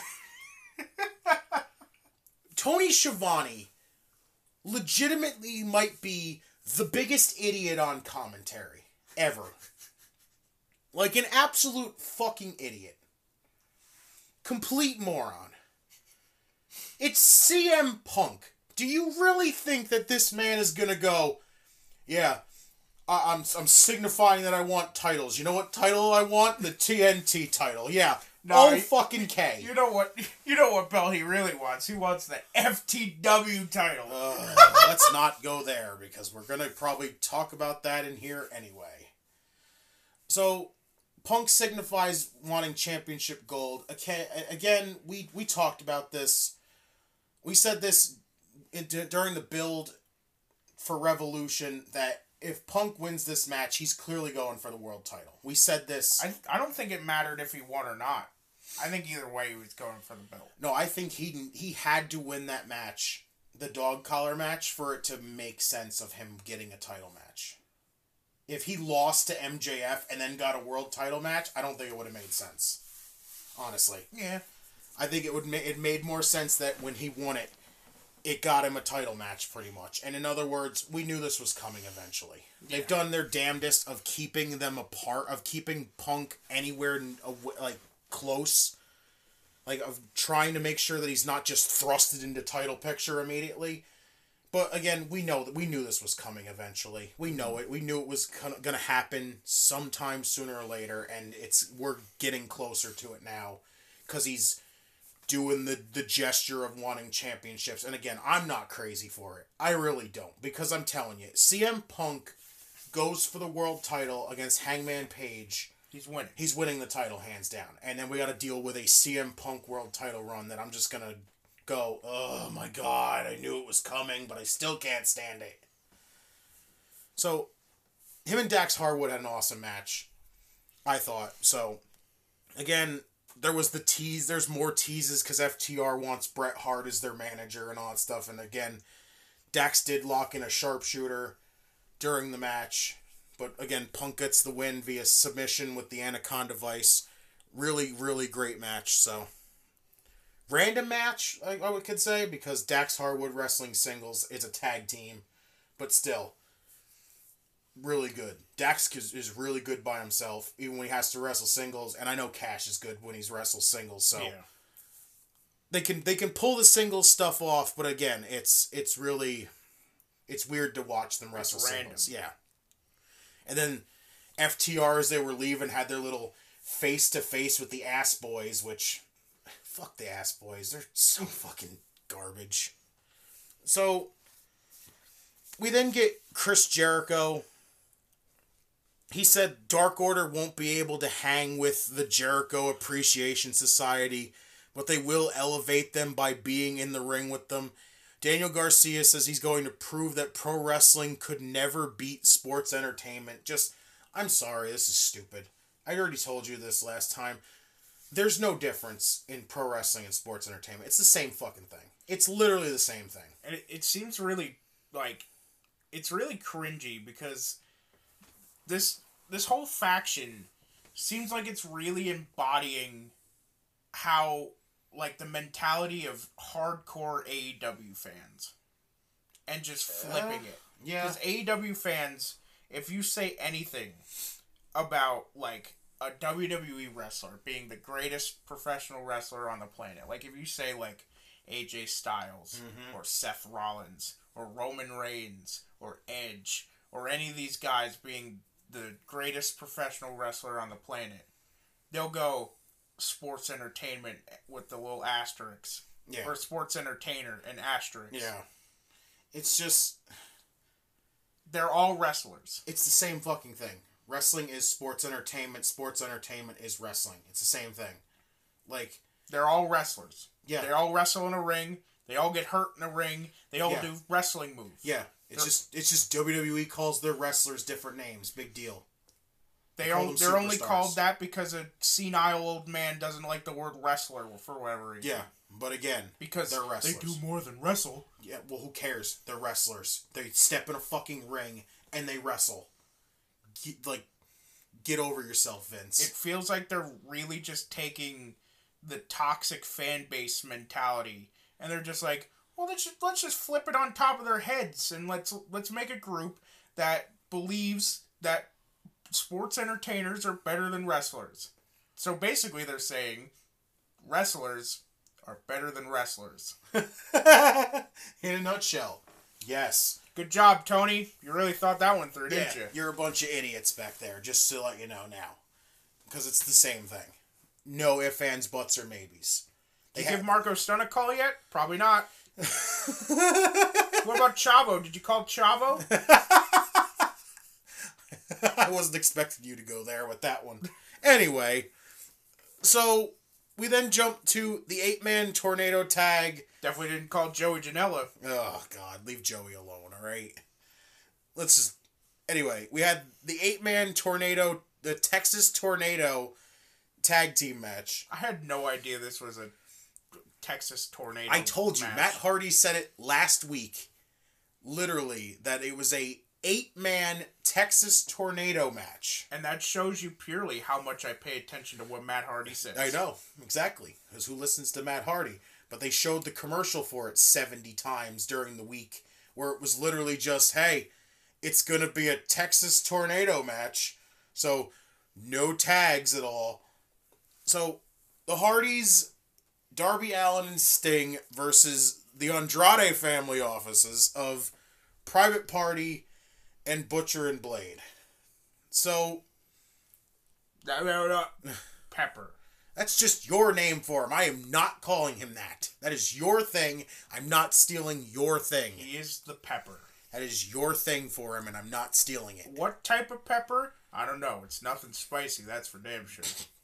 So he's a, he's a, what is it? Scotch bonnet? No, that shit's pretty hot. No, those are those are those are spicy. What's the, what's a, Maybe like a maybe like a wax pepper he's a bell pepper. or like Really? a or like a not like a jalapeno because that's that's still that's That still has some heat to spicy. it, you know? But bell peppers are just boring. I'll give it to this. Blade is not boring. Okay. So, whichever pepper is not spicy, I think like a wax pepper is good enough. For We'll him. go with that. Anyway, so we had this match, and this shit is hard to keep track of. I need to say this right. I I don't I've I've stopped live tweeting a little bit because a lot of the things that I would say live tweeting I would say here. So I don't want to like repeat myself. Yeah. But I I had to tweet this out. People all the time on social media gives WWE cameramen shit for repeated camera cuts. The beaver. The beaver gets all the flack because he's got to go. You got to make sure that the camera's over here and then over here, and you you knew I um I would turn it that way. You know, like Yeah, they they have. I can admit that WWE's camera cuts are ridiculous sometimes. there's times where they literally go this one angle, then another angle, and then back to that old angle, and then here's this angle again, and then they're back to the old angle again, and I'm like, Yeah, it- can you just give it time to breathe? It literally gives you a headache watching all those camera cuts. And then I watch this match. it starts. They all split up. There's like two people in the ring, and then there's two people fighting up into the crowd towards the concession area. And then they go to picture in picture. And they expect you not to pay attention to picture in picture. But I did. I paid attention to picture picture in picture. We were watching Matt Hardy and Sting and uh, Private Private Party. Party. down in the ring, and they would cut up to Jeff and Darby up up in the rafters, and then they would cut back to Matt and Sting, and then back to Jeff and Darby, and then back to Jeff and Sting, and then back to Jeff and uh, Darby, and they cut at least forty five times back and forth. And I'm like, I, I can't, I can't pay attention to what the fuck is going on Right. because they keep cutting between the two. Right? There was literally the time where we saw Jeff and I believe it was the Blade in the crowd. Like they were they just gone over the barricade and we were like, well, what the hell just happened? Yeah, because they- the camera wasn't paying attention to it. They literally cut to Matt and Sting, and then they cut back to Jeff and Pepper, and all we see is Pepper's Pepper and Jeff's legs in the air because we missed the dive. Jeff Hardy hitting the Pepper over the barricade. Because they were too busy trying to focus on whatever the hell Darby Allin was doing at the time. And I'm like, And This then, is an issue. And then they reached the concession. Uh, Jeff and Darby, and then Butcher and Pepper reached the uh, concession area.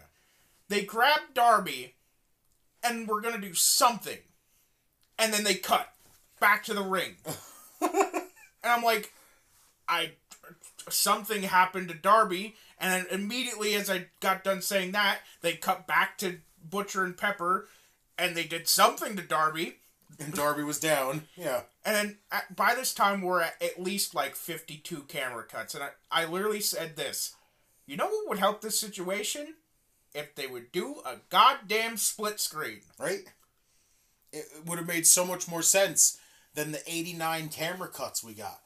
It literally couldn't see anything. It would go like, oh, well, this is about to happen, but we got to go back to see what's going on in the concession area, and then it freaking already happens on the at, out at ringside. Then we go back to that, and it's like, oh, what the hell did I miss? Yeah, we, we got to see Matt Hart, oh, two old men beating up Isiah Kassidy and Marq Quen, just just like doing punches and sh- like jabs. And, So again, we got Sting doing a, a, a dive off the top rope, which again, I will say this every time.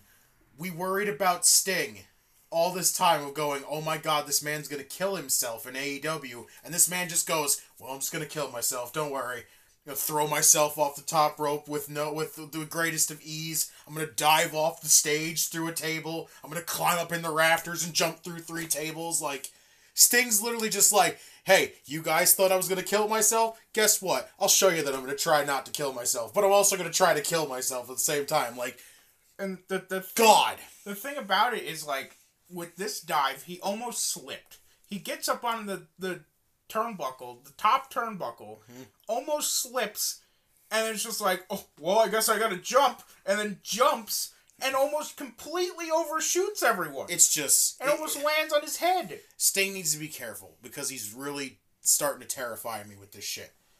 Like, but again, we did get a Jeff Hardy dive.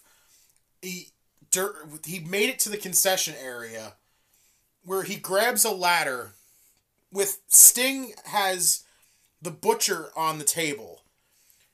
Darby is finally fighting off Blade, who puts him on the other table right next to Butcher, and Jeff is setting up this ladder to climb up this ladder. This massive ladder. And all the while, we keep cutting back to Matt Hardy fighting Private Party while we're waiting for Jeff to climb the ladder. He finally starts climbing the ladder. He starts making up the ladder. They cut back to Private Party and Matt Hardy again. And I'm like, I'm gonna miss this shit. And I swear to God, I'm gonna freaking lose it. Like, if you don't fucking stop cutting this damn camera. We finally get back to the concession area. First off, Sting looks like a fucking moron, just holding Butcher there the entire time, not doing a damn thing. He's literally just like, just just stay here, just stay here. Don't worry. We just gotta wait for Jeff to climb. Don't worry, just stay here. Come just, on, we gotta do here. the spot. Why you just just work with me here? Come on. Just still, he just stood there. Didn't actually like hit him to keep him there. Nothing. Just put his hand on him and he's holding him like, just just stay. Don't worry. Nothing's gonna happen. There you go. And is is he up there yet? Oh, uh, damn it. And he's Oh, like, he's, he's getting up. Don't don't, don't worry, Andy. He's getting up there. Just He stay. finally starts throwing shots. Darby gets Blade on the other table. Jeff climbs up the ladder and stands on this ledge, this very tiny ledge, and hits a swanton off of this ledge through one table. I can't say through both because Yeah. didn't break the other Poor, one. poor Butcher took all of that spot. Yeah. He took all of that spot, and Pepper had to sell it like he got hit with the the swanton Yeah, as well. The one table broke, the other one just fell over like it did like the whole thing with Sammy and at Revolution where he hits the Spanish fly and the one table just collapses and the other one just tips over. And I was like, oh god, these tables, come on, guys. If it ain't the tax, it's the tables. I legitimately don't think Jeff Har- the, for all the the table spots or ladder spots that I can remember Jeff Hardy doing to multiple people in his when he returned at Mania to now. I don't think he's ever hit both people. I don't think Because so even either. at Mania, he screwed up that Yeah. swanton off the ladder. He hit all of Cesaro and just kind of kicked Sheamus, and Sheamus had to roll off the ladder. Yeah. It was. He really has been inaccurate when it comes to that stuff. But again, we got that, which honestly I thought was freaking cool. I thought it was awesome. Yeah, it was a, it was a cool spot. Yeah. It just would have been cooler if we got both the tables. Yeah. But uh, we got we got I don't the want to be that guy. We got Matt Hardy attempting the side effect on the stage, like off the stage through a table. He got countered. Then Private Party hit him with a double side effect through the table. And then we got towards the end of the match, and of course, we got a fuck up at the end of this match. We got this was a pretty bad yeah. botch. At the end, they attempted gin and juice on Sting. So Marq Quen puts he puts Sting on the top rope and he does the run like he's gonna do the Rana into the cutter. So he so Isiah Kassidy could hit the cutter. And as he pops up and hits the Rana and sends Sting across, Sting has this bright idea to attempt to try to get shot off the top rope, land on his feet, and somehow still get Isiah Kassidy into a scorpion death drop at the same time. I think he was supposed to come off and then catch Isiah and then just drop him immediately. That's what the point was. He was supposed to come off, land on his feet, and catch him, and then drop him. But it was literally he came off the top rope, he landed on his feet, and then proceeded to fall down in like the slowest like speed ever. Yeah, he just he fell over and then was struggling to get up. He gets up to like one knee.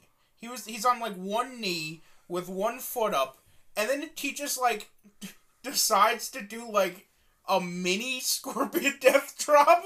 He's like, uh, I can't get up any farther. Eh. just gave up after a while. And I'm like, this is the stuff. This is what I'm talking about. Sting, you gotta fucking chill.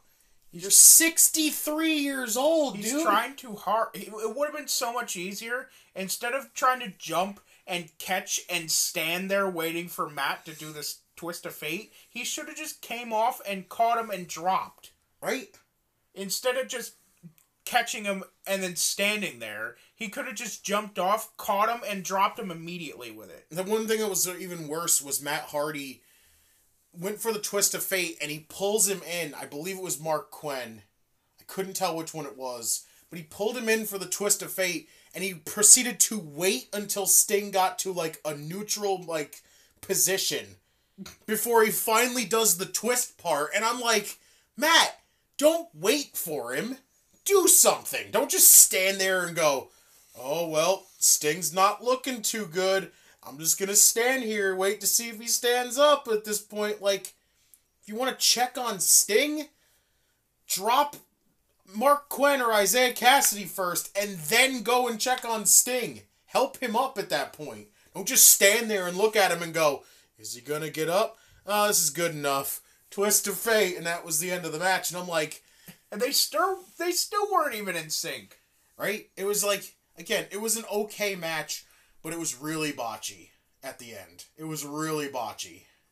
Like like they even had the spot where they threw Darby down the stairs. And that was like not as exciting as the first time that Ethan Page did it with Scorpio where they threw him down the stairs. Yeah. This one was just kind of lackluster because Darby just kind of like fell down in like slow motion. He was like, "Oh, I'm going down the stairs," and I'm like, "Okay, well that was kind of weak." Like you fucking tumbled down the stairs when Ethan Page and Scorpio Sky threw you down, but Butcher throws you down the stairs, and you're like, "Oh, here I go." Just gonna try to make myself go down the stairs, like it was like okay, but it wasn't really that good. It was like very like it was weird watching people stand around in certain spots just to try to get the next spot to go off. The ending was completely botched up the wazoo. Like And then we had that one ref that helped Jeff Hardy uh, ho- uh set up the ladder. And he climbs up the ladder and he's up on the bear the, the, the banister. yeah, above on the window. And the ref is still holding the ladder. Right. He's holding the ladder down like Jeff's gonna jump off the ladder, as if he didn't notice Jeff is on top of the banister above the window. Right, it was Bryce Remsburg, I'm pretty sure, and he just Fitting. he just stood there holding the ladder and i'm like Does he not realize Jeff's not on the ladder anymore? Why are you standing there holding it? like, the referees are morons, hands down. Absolute morons. And Paul Turner's not enough to save them. I'm Yeah. sorry. They're morons. So again, this match was just eh. It was not really that good though. It was just not. It was just bad in it in it in what it wanted to be. It was just okay, I guess you could say. But it it was a disaster more than likely because way too many camera cuts, way too many botches, just absolute morons just standing there like waiting for spots like I, I wasn't crazy for this and i'm never going to go back and rewatch it again because waste. Hopefully, this is an end of this Hardy Andrade family bullcrap. nope probably going to go best friends level on this one. Boy oh boy we'll be at it for months. So ftr we're backstage. They're they're not happy with losing but they're even less happy with the Gunn club and then they challenged they challenged Gunn club to to a match on dynamite. Oh boy. Get to watch the ass boys wrestle on dynamite next week. Can't wait you know? Get to watch billy 1 and her billy 2 and billy 3 you know? They literally just wrestle like their dad. They're literally carbon fucking copy paste of their dad. Boy oh boy can't wait to watch this one. So after that we had jon moxley and brian danielson again teaming up with william regal against the varsity blondes. So we immediately got this. They they kept cutting the camera. I had to talk about this. They kept cutting the camera to julia hart who was sitting on the staircase just looking depressed with her eye patch and everything like that and she just kept looking depressed and i'm sitting here and i'm going okay are we going to do anything with this at this point? Like anything. Why like we get it. She's acting different because of the fact she got corruption sprayed in her eye. But is anything gonna come out of this? Is this literally just a whole oh well she got blinded and now she's acting different. But is anything gonna happen here other than the fact that you know she got sprayed in the eye with corruption and just nothing's happening she's changed her attitude and nothing else is happening At this point, the corruption literally has a zero percent, uh, like positive corruption. I've lit- I literally told you this last night. I was like, listen, I love House of Black. I really do. But like the the corruption, the mist, the corruption mist is literally illogical at this point. Because it has it corrupted Brody King. It more than likely corrupted Buddy. Buddy Matthews, but he's sprayed it in Julia Hart's eyes, and all she's gone is blind in one eye, but has changed her attitude up. He sprayed PAC in the eyes, and nothing came of that. Just PAC wore a, a bandana over his eye for a little bit, and then finally took it off, and it's just, oh, well, he's healed.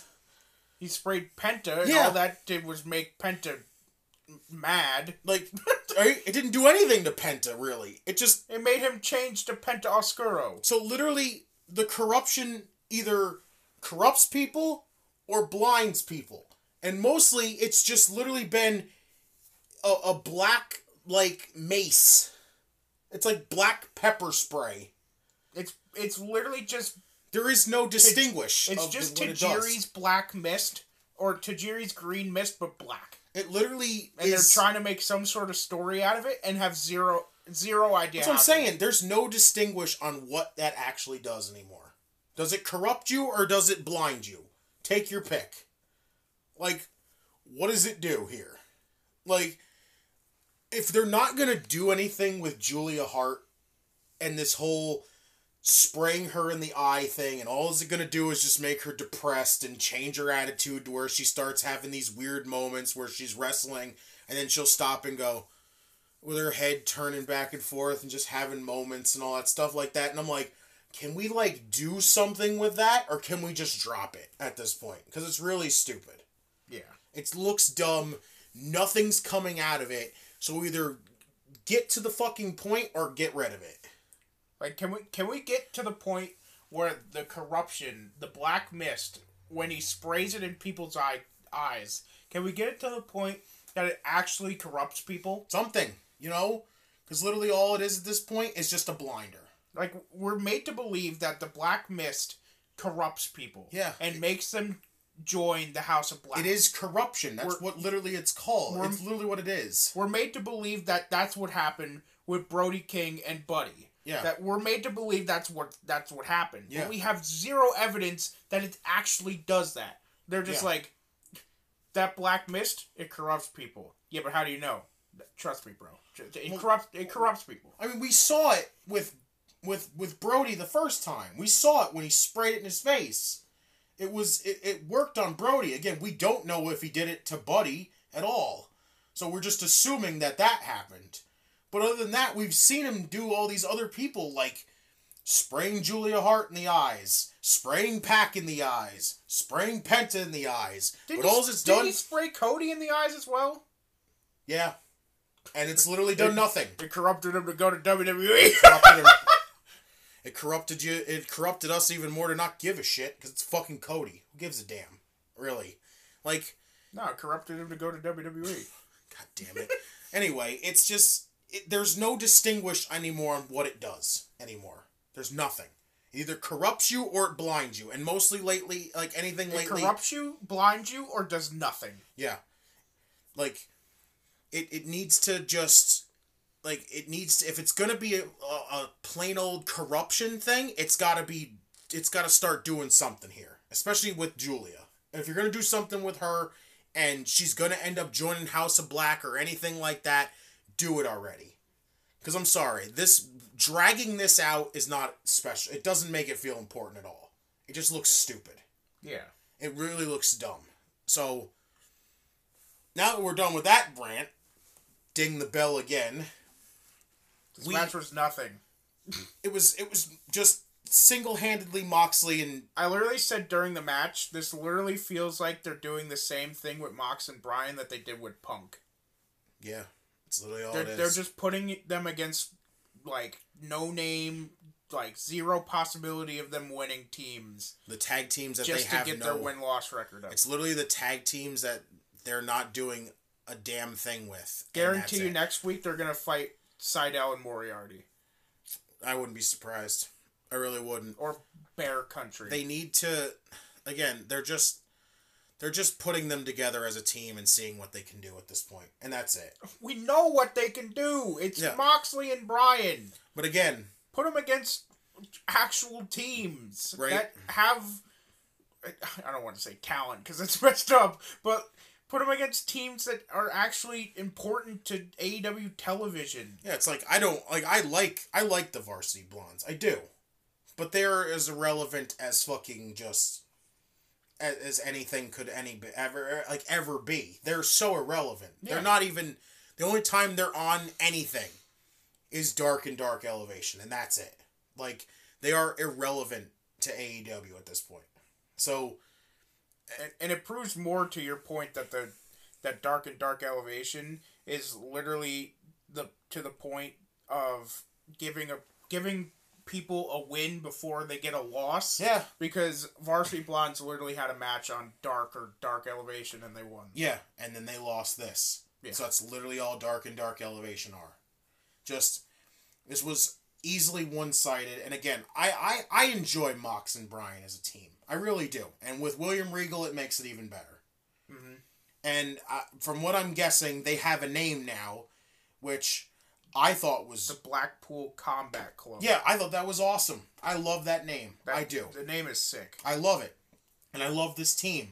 But let's see them start facing some like legitimate teams at this point. Because the the, They- ju- the just feeding them these jobber tag teams at this point is just They really of fought Varsity Blondes, uh, JD Drake and Anthony Henry, and Wheeler Yuta and Chuck Taylor. Yep. And that's it. They're not Chuck and Wheeler are not even the tag team of best friends. Yeah. No, it's Chuck and Trent, hands down. It's just they're just feeding them tag teams at this point until they decide to finally do something of importance with them. Yeah. So, but again, I enjoy the team. I like it. I'm happy William Regal is somewhere where we could see him again, and Brian and Mox together are a fantastic team. So, mm-hmm. We had MJF come out next. So, he said he came out, he grabbed a mic, he said it's a shame Wardlow couldn't get the job done. The crowd starts telling him to shut the fuck up. MJF honors his agreements, unlike Wardlow. MJF wants to talk to CM Punk now. Says the white trash hillbilly hicks know that Punk was beat at Revolution and Punk had to cheat to win. So, out of all things here, MJF is complaining about Punk cheating to win when he has done that more than ever. Yeah. So the tables actually get turned on him, and this is what you get. so, congratulations, Max. You turned your own bodyguard against you, pretty much, in other words. So, that's all it was. Mm-hmm. And again, we knew Wardlow was going to eventually turn anyway, and it was going to be great because finally Wardlow can go out there and be Mr. Mayhem again. Wreck shit like he's supposed to. So, he starts going on more. He goes, he says, and uh, that Punk had to cheat. MJF doesn't know where or when, but there will be another match. MJF says after he embraces Punk, it still won't be over, or embarrasses Punk, it still won't be over. It won't be over until MJF attends Punk's funeral and pisses on his grave. Back to, then he went back to talking about Wardlow. MJF all of a sudden starts calling him pig. Crowd wanted Wardlow out there really bad. called him pig so many times. Yeah, it was insane. Like I, I was like, why? Just stop calling him pig. It just sounds so stupid. If it, he says if it wasn't for MJF, the people would have no idea who he like he would that if they, they wouldn't know who Wardlow is at all. MJF made Wardlow. MJF gave Wardlow a roof over his head. Wardlow signed a deal with the devil, and all the devil's deals are ironclad. Wardlow's life's going to be a living hell now. The crowd was started chanting Jesus. MJF says he'll strap Wardlow to a cross just like Jesus. And I was like, jeez. This man's just going in like fucking insane. Like, holy hell. MJF called Wardlow's mother a pig. Finally, Wardlow had enough of the shit and just came out. He he started destroying the security, and I'm like, I saw them standing out there at the beginning, and I'm like, okay, you really think those guys are gonna stop Wardlow? Yeah, it was literally like three like puny schmucks. Yeah. That was like these guys are gonna die and Wardlow's gonna murder somebody right now. So all of a sudden more security showed up. They s- the, sh- pretty much held down Wardlow as Wardlow's just staring right at MJF, just wanting to break out and just murder them at this point and just murder him, Shawn Spears, even the security. He goes to Wardlow, he goes, You don't work for AEW, you work for me. And MJF doesn't want to be around here and doesn't want Wardlow around anymore. MJF's going to keep paying Wardlow, but he's not going to pay him, but he's going to pay him to stay home for years to come until everyone forgets about Wardlow. We're to I'm telling you, we're to keep we're to not just remember anything about Wardlow. It's to be like weeks and we're all just to completely forget about it. And then when Wardlow shows up, he's just to wreck shit. And it's to be freaking awesome. It was funny when MJF said that part of the promo. Yeah. I remember specifically you go, "Oh, so MJF is WWE and Wardlow is Ali." Yeah. All right, got it. Yeah, pretty much. pretty much. Like, I was like, damn, that's fucked, right? That's some fuck shit right there.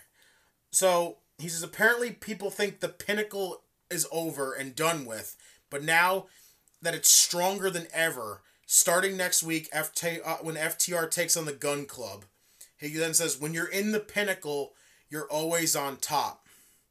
Because because even he had Shawn Spears say that, which again, Shawn Spears can just fuck off. Dude is not enjoyable at all. It's amazing how you enjoy him in WWE and then he comes here and it's just like, boy, you're so fucking irrelevant. Who gives a shit? You're literally the only reason why you're known at this point is cause you is cause you fuck around with MJF. Other than that, you'd be a, a, a lost thought at this point. So again, we're not gonna see Wardlow for a little bit because even I guess I saw something about they they took Wardlow off the active roster thing right now to kind of uh, to play into it some more. So again, we're gonna completely not think about Wardlow for a little bit, and we might hear some Wardlow chants when we see MJF on occasions, but we're not gonna see him for a little bit, and then all of a sudden he's just gonna come out and just murder everything. So. I'm ready for it. I'm ready for Wardlow to just murder somebody at this point. Yeah.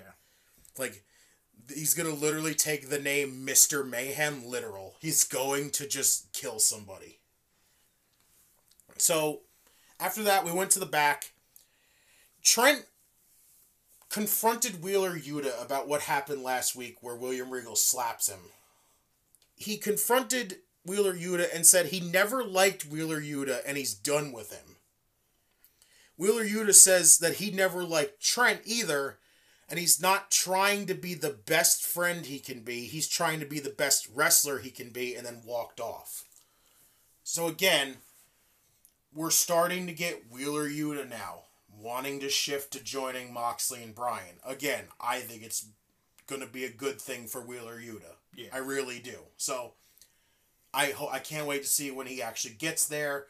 What's it going to be like having Wheeler Yuta in the the Blackpool Combat Club? So should be good. So our next match was Adam Cole versus Jay Lethal. So we we know that these guys have had matches in Ring of Honor. So I'm like this is going to be interesting. So I'm like I, I know these guys can have a great match. There was just something about this match. I just it was good, but it wasn't really like that good. I'm gonna be completely honest with you. And this is gonna sound really messed up. Oh no. I don't remember a single thing that happened in this match. I li- I remember watching it. I just don't remember anything that happened. There was something about. I'm pretty sure Red Dragon was out there. and that this his this is the other issue I want to talk about. So Jay Lethal and Adam Cole to me again, they had a they had a good match. It was okay. I think they've had they've definitely had way better than this. This was just like there. Okay. It's like cool, we're getting an old Ring of Honor match on Dynamite. This should be awesome. And it was just like okay, sure. My one issue is this. Red Dragon interference up the ass. Jay Lethal is not that fucking big on is not that like big name right now on the roster. What the hell does Adam Cole need Red Dragon to beat Jay Lethal? Yeah. Can we chill with the heel always needing interference to get a win? Heels don't always need interference to get a win. Andrade used to do the same thing when he was in WWE. Always having help from Zelina Vega against everybody. Everybody. Whether they be freaking a big name or a unknown jobber. It was always, I gotta have Zelina Vega interfere so I can get the win. Well, why? If he's facing Apollo Crews at the time, before Apollo got his Nigerian gimmick. Was Apollo Crews really that important? No. So why the hell does Andrade need Zelina Vega interference to beat Apollo Cruz? This is the same fucking situation. Jay Lethal is not really doing anything of importance. He's literally just on dark and dark elevation most of the time. And occasionally rampage. Other than that, is he really doing anything of importance? No. That means Jay Lethal is not that important right now. So why the hell does Red Dragon need to interfere to help Adam Cole beat Jay Lethal at this point? Complete stupidity. Complete stupidity. It's just again, I thought this was okay, but I know these guys have had way better matches than this. Way better matches than this. Yeah. Like it it it tells you something when I literally don't remember a single thing that happened. Like I'm I'm hundred percent sure that I was sitting watching the match. I just can't recite a single thing. That Uh, there wasn't really anything that big. Like Cole got the win when Lethal went for the lethal injection, and as soon as he popped back to get the the cutter part, he got low blowed and then hit with the boom. And I Right, like- I remember that. Yeah. I remember the springboard. That was the end. Hits him with super that was the finish of the match, and that was it. Like, other than that, there wasn't really anything big out of this match. We got a Panama Sunrise. We got the usual Adam Cole stuff. We also got the usual Jay Lethal stuff. But again, you know these two have had way better matches than this. This was just okay for what it was. It's nothing. Uh, uh, just this wasn't compared to their other matches. This was nothing. Yeah. This was just this was just a good match, but it wasn't like better than their uh, than their past matches in the end. So Cole grabbed the microphone at the end. He said nobody in AEW deserves the title more than Adam Cole. Cole saw fear in Hangman's eyes last week. Hangman caught lightning in a bottle at Revolution, and the next time Cole sees him, he's gonna shove that bottle up his ass. Hangman's a coward and doesn't have the guts to face the three of them man to man to man. Out comes Hangman. It's three on one. They start getting to the brawl. Hangman came out with a belt. He starts whipping them at least once and then gets the upper hand for a little bit. But then they get the advantage on Hangman. And then out came Jurassic Express to make the save. And again, like I said, when that happened, we literally, I literally go, oh, that's right. We ain't to have to see the Dark Order make the save because apparently all of a sudden Hangman's not friends with the Dark Order because reasons. Because he pushed Alex Reynolds, remember? Oh, God! It's so stupid. It's so dumb. Don't stick with the guys that he's had his best friends and had his back for freaking months on end before he won the title and even after he won the title. You know, don't stick with the guys that have had his back forever. Just grab Jurassic Express and completely shove the Dark Order to the side like, yeah, you guys are nothing. Sorry. Thanks for helping me for the little bit, but now you can go. Like, just dumb story there. And again, Adam Cole's clearly getting his rematch. We all know it's coming. It's just, when's it going to happen at this point? So, we went to a commercial and then we came back. And then we saw Tay Conti and Sammy Guevara in the ring. And immediately I go, here comes the part where it's going to get fucking rough. And boy, oh boy, was this bad. So, Sammy says, judging by appearances only. So he he he says he'll give the fans a show every time he gets in the ring. He then says the bumps he's taken are worth it because the fans give to him like he gives to them. So pretty much he's telling them that these guys give him so much support that he gives them pretty much these epic spots and everything that he's willing to put his body on the line for them because they give him so much support and all that stuff. So again, so he even talked about the fact that he's never going to change his style if he's going to if whatever happens at this point is going to happen because we've heard a lot of people say that the the the really flippy guys it's going to come back to bite them in the end a mm-hmm. lot. But it, apparently Sammy just doesn't give a shit. He's just like whatever happens happens at this point. I'm going to do what I got to do even if I have to do constant flip stuff like that, I'm going to do what I got to do because that's who I am at this point. So then Tay Conti grabs the mic and she starts pretty much ripping into Paige Van Zant. She she's like, "Bitch, you're going to get your ass kicked just like you did your whole fighting career." Then out comes Dan Lambert. I have to say one thing. Before Dan Lambert came out, Tay Conti loves to use the word bitch a lot. Yeah. Swear to God, that's her only word in her freaking vocabulary anymore is bitch. Like every sentence she starts with is bitch. I'm just like So already we're off to the, the races here and this freaking segment is ass already. Don't really care. Like these two together on screen is gonna be bad. Like you already said that you can't stand watching them on social media always having to throw their stupid relationship around all the time. Like, oh, look at that. We're such a happy couple, but we're also morons because we had to defend ourselves of, oh, we're not together. That's not the reason why Sammy called off his engagement. Oh, look at that. We're together. And it's like, yeah, well, guess what? You're idiots because you made yourself look like morons. and then every time you go on social media, you got to rub your stupid garbage fucking relationship at everyone. And like, oh, look at us. We're Look at us on a- vacation. Wow, smooch. Oh, Yeah.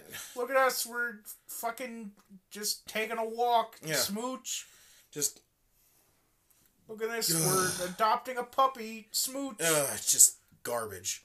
So out came Dan Lambert. So Dan Lambert was wearing the other TNT title. Dan Lambert said, "No way will Paige Van Zant make Towns like will will she come to Towns and like this like Texas?" She then called he then called Tay Conti Lucha Horace which I was like, oh my god, Dan Lambert, that is like honestly super cringeworthy. I thought it was pretty funny. I thought it was cringeworthy. It's stupid. I'm sorry. Then Dan Lambert took off the TNT title and proceeded to give it a kiss. Sammy took the microphone and says, If you only knew what Tay and I did while wearing that title, you'd know we're living in your mouth now, too. We then, at the end of the show, I was like, Oh my god, that is fucking disgusting. We then, at the end of the show, see a picture of the two of them in bed with the TNT title. So not only did I not need to hear the fact that these motherfuckers pulled a Paige and Brad Maddox on the fucking championship, I didn't need a fucking photographic evidence that these two did this shit. Fuck you guys, alright? And how the fuck did they know that's the actual belt? There's two. That's my them. thing. There's two of them. So what title? How do we know that's the actual title that they've, you know, decorated with? Like, Dec- just say it. He. Never mind. yeah, No, I'm not. we're- nope, nope. We're not going there. Nope. Fuck this. This is garbage. Sammy Guevara and Tay Conti versus Paige Van Zant and whoever at this point is going to be awful. Is going to be awful. I don't know who Paige is going to team with. She'll probably team with her husband, who I don't give a shit because the dude's a fucking idiot because he stands in front of Wardlow and makes out with Paige Van Zant like, oh, Wardlow's going to be so intimidated by you kissing your wife, you fucking idiot. and then Paige Van Zant is god awful. Tay Conti's not going to be able to carry that match to make Paige Van Zant look good. Sammy Guevara is going to be the only freaking standout point in that match, and it's just going to be shit. Complete and utter shit. I'm not looking forward to it. I hate this feud. You didn't have to fucking find some replacement for taking Brandi and Cody out. You didn't have to go, well, we lost one couple, so insert another couple. How about no? Fuck you. How about that? so, we got a video package after this of Swerve challenging Ricky Starks for the FTW title. Why are we still trying to make the FTW title feel like it's something when it's, I don't know, a title that doesn't mean shit? It's literally not even recognized by AEW. Yes. So why are they? They continuously, like, advertise and flaunt the fact that it has these title matches. Why should anybody care? Right? It's not. Why does anybody want to hold it? It's not even a title at this point. It's literally just a Team Taz prop. Like, why? Why does everybody want to win this title? It's so stupid.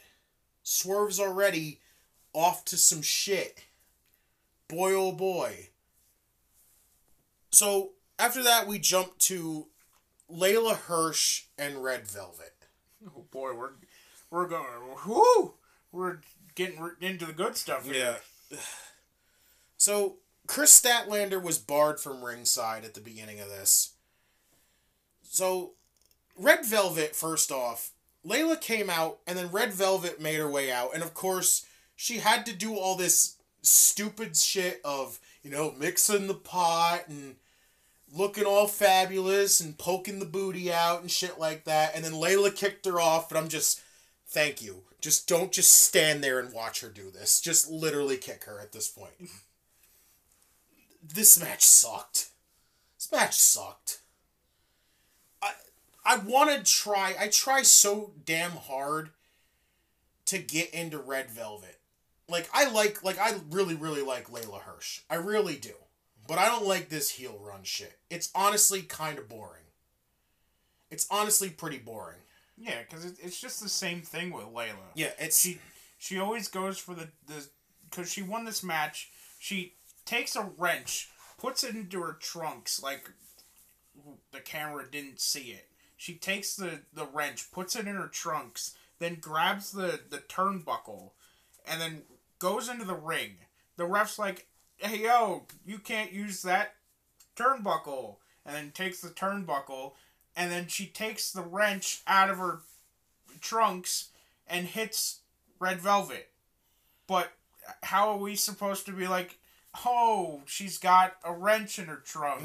Ugh, when it's we literally saw her take the tr- the wrench and put it into her trunks. it's just this heel run stuff is not interesting. I'm sorry. I liked Leyla originally, but her being heel, I I'm just not into it. I'm really not. This whole feud with Statlander and Red Velvet and all this stuff, it's just it's so dumb. It's really dumb. When it comes to Red Velvet, here's my thing, okay? I want to get into her. I really do. I want to just because, you know, I saw her team with with KiLynn King, at NWA, and I thought she was okay. Cause even like, cause I really like KiLynn King. She's great too. She's like really good for what like we. I wish we'd see more of her. And Red Velvet, like when she was with her, she didn't look that bad. She really didn't. But when I see her on Dynamite, she's just she's awful. She really is. I sit there and I I see some things from her and I go, "Okay, not bad from her." But then I watch her and she just does constant bad. Like she just looks awful more and more during matches. She'll like have one moment where I'll go, "Okay, you look go you look pretty good right there." And then after that she's like, "Oh, bad spot, bad spot, bad spot, sloppy, whiffed it, bad there. And then I go, oh yeah, that's right. She was trained by Brandi Rhodes. So what the fuck do you expect? Yeah, you can't expect anything decent to come out of someone who's trained by Brandi. And she's. Brandi Rhodes was god awful when it came to wrestling. So you have a woman who is trained by her. You're you can pretty much expect the exact same. Mm-hmm. Bad. And this match was bad. Like really bad. I was not into it. I don't care about this feud. None of it. So Leyla got the win. Statlander ran down, beat up on Leyla, and then Leyla got away, and that was the end of it. Again, I, I, I like the new look for Statlander. I do. Yeah. I like the the dark alien looking thing right now, like thing she's got going on with her. So let's see what the hell we got with this. But can we end this soon? Because this is really not interesting. It's really not needed. It's not anything at this point. Yeah. So we then cut to Jade. She wants money falling. She was talking about like a celebration for herself win the TN for the keeping the TBS title. And I'm just like, does she do anything on these shows that doesn't just involve her going that bitch show and that's it? Like The thing about this segment, it was Mark Sterling was literally about to announce who she was going to defend her title against, and she goes, instead of that, let's talk about my celebration. Yeah. She wanted money falling from the sky, confetti, green Lamborghinis. And this is for 30 wins. It's just, again, I will say. What it- are we going to get for 50 if she reaches it? Listen, we talked about it. We talked about it here. Her match at Revolution with Tay was pretty good for what it was. It was pretty good, honestly. And it's the most that we actually haven't had to say anything bad about Jade. And again, I'll say it. She needs to be consistent after this, or else she's going to get categorized with Britt in no time. Because she's already she's pretty much already in that category because every match she's had before that was bad, really. Mm-hmm. But you'll see everybody else on social media going, "That was great. Jade looks great. She did a great job. Oh, nice job there." And I'm like, just just just be just say it was bad. Come on, guys. Stop trying to defend this stuff sometimes. Did you see on social media uh, Jade making herself look like a bitch? Oh, doesn't surprise me. Uh, somebody in uh, WWE 2K22 made a a version of her with the white hair and her current hair, right? The green hair. Mhm. I looked at the picture. Looks ex- ex- exactly, exactly like Jade Cargill. She Okay. responds and goes, "My hair doesn't look like that." Oh, what the God. fuck are you talking about? Oh my god. Your hair is green. Oh god. It was the it, it was literally the exact shade down to the minuscule color of green that her hair is. And she says, "My hair doesn't look like that." Oh my god. Have you looked at your hair at all, Jade? or are you confirming that you have a wig? So Is that a weave? anyway, Where do you get a green weave? anyway, You buy them from Oompa Loompas. god damn it, he went there. Shit. So And no Wonka started supplying weaves. anyway, like we said, she just needs to be consistent here on out, or else she's gonna get put in that category. She's going in that category, and that's it. That's what we're leaving it at. Yeah. Like, she's she's either gonna be consistent and not get thrown in that category, or she's going in that category with Britt. She's inconsistent as shit, and that's it. Mm-hmm. So, again, we're just waiting for the next match at this point. When's it gonna be? Probably on Rampage, which means I'll probably miss it. anyway, so we then got announced that we were gonna see Red Dragon versus Five and Ten, and Nyla Rose will be in action on Rampage. They talked about FTR versus the Gun Club next week and Andrade versus Darby. They also talked about the FTW title match on Rampage. And then they jumped to Thunder Rosa's championship celebration kind of thing. She just wanted to talk about like what happened. Just we were just going to hear from her pretty much. So she came out to celebrate with Tony Schiavone and then Vickie Guerrero came out. So Vickie was pretty much telling her don't insult like the state, like her state. Rosa got on the microphone and she was talking about how that her home is pretty much Texas now. And out came Nyla to attack her from behind. Vickie pretty much just said that Nyla's gonna be the one to take the title off of Thunder, and again, this this segment sucked. This was bad. This Like- was quite possibly one of the worst segments that AEW's ever put together. This was this was awful. It was awful. This was supposed to be a celebration to Thun- for Thunder Rosa to celebrate her women's title. And she got to say three words. Pretty much. She got to Pretty say three words. Vickie Guerrero, for some apparent reason, decided to be racist.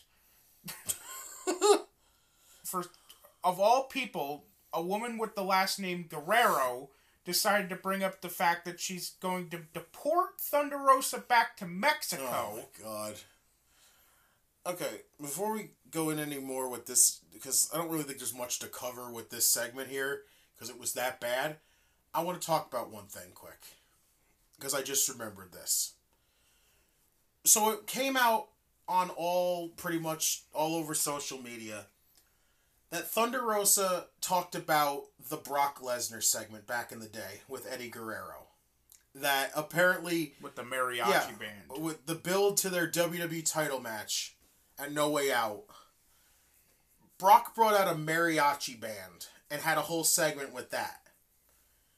Thunder Rosa apparently to this day still looks at that segment and says that it quote unquote insult her culture. I have one thing to say. So is she just saying that because she's in AEW? Because it sounds like it. Because immediately, what did I tell you after this? You, we literally talked about this. This is something that happened 18 years ago. She was 17 years Yeah, old, when this happened. and she's somehow still offended. Still offended by this segment. Here's something I have to tell you right now.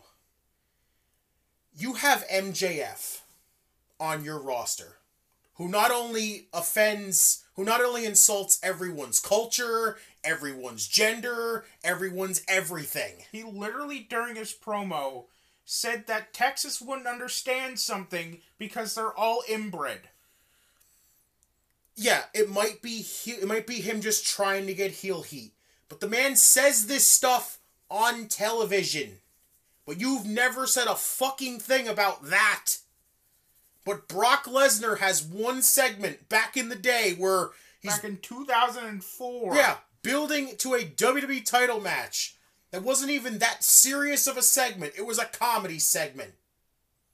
And you're that offended by it. If anything, you should be offended about the JBL fucking segment where he's kicking Mexicans off of the border. Yeah, that's fucked up. That one you should be offended by. Not Brock Lesnar jokingly around dancing to mariachi music. Right? Like, come on here. Like, And then of all things, it's it's such it's such coincidence that you tell me this stuff that she's offended about the Brock Lesnar Eddie Guerrero stuff. And then Eddie Guerrero's wife goes on to national television, walks up to you and goes, "I'm going to deport you back to Mexico." were you freely were you free Are you offended now, Thunder? right? Did you did you did you freely not did you did you did you grant that to be said? Did you look at that and go, "Don't worry, I'll let Vickie say that. It won't offend me." But you'll get offended by a fucking segment that happened 18 years ago.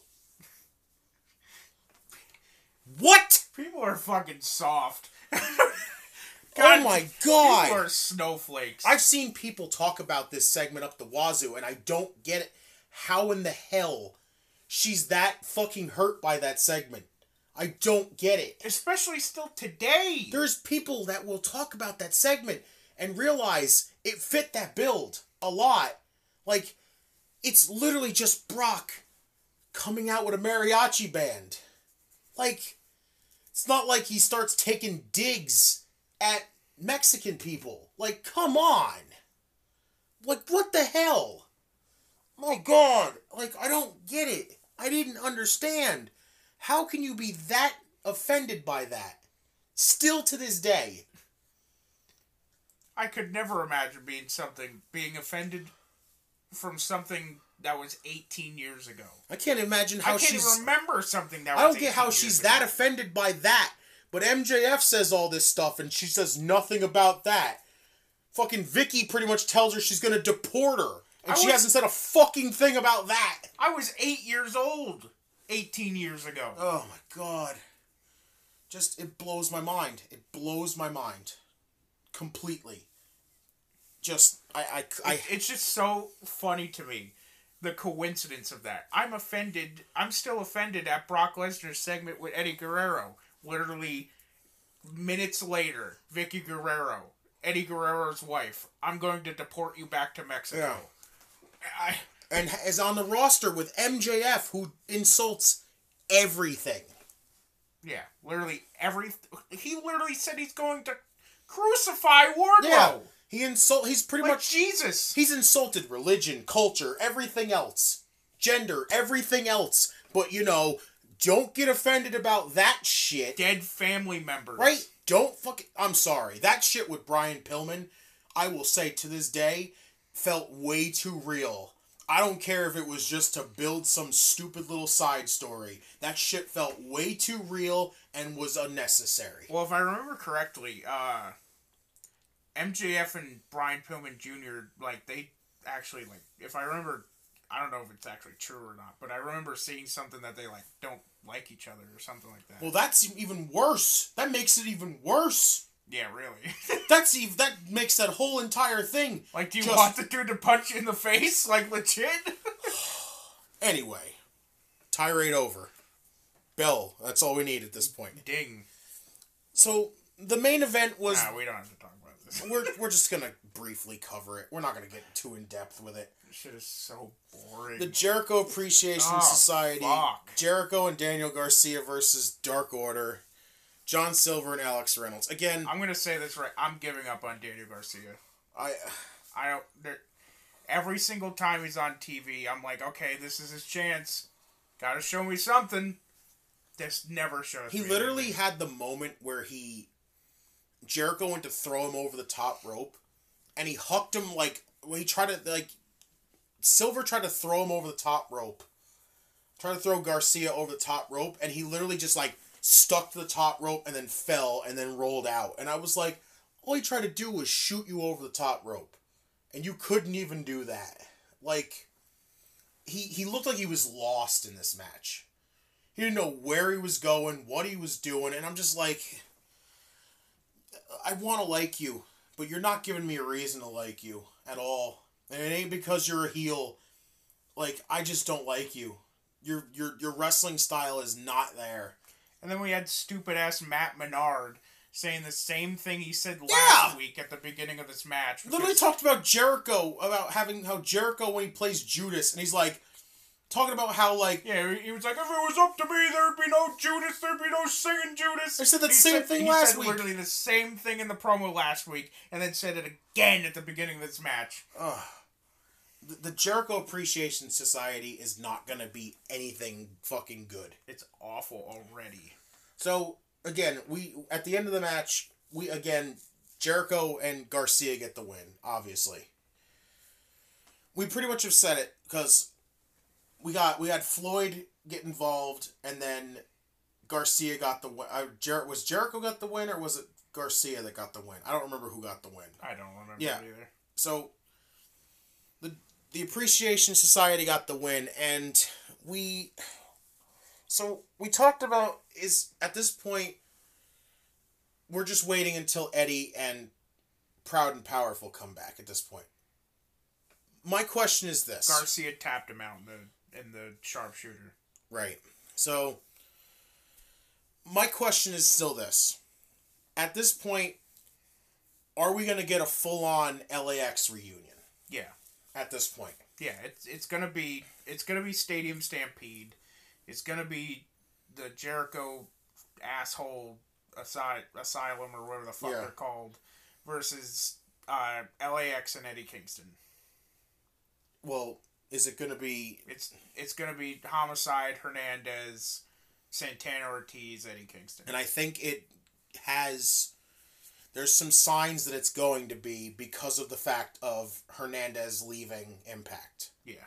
It there would be no other sense out of this than having him show up here, be inserted into this, and defend his LAX brethren. Even though you know there was the whole new LAX versus the OGs thing, but again, they're all LAX at this point. Yeah. Like at the uh, I think them all coming together as a faction for one night to take on the Jericho Appreciation Society, it would make a lot of sense.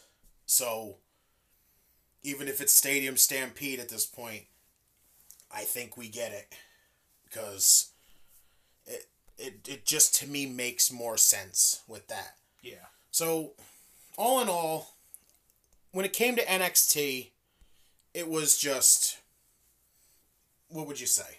It was an alright show. Yeah. And then when it came to Dynamite, It was meh. it was like, eh, yeah, It was okay. yeah.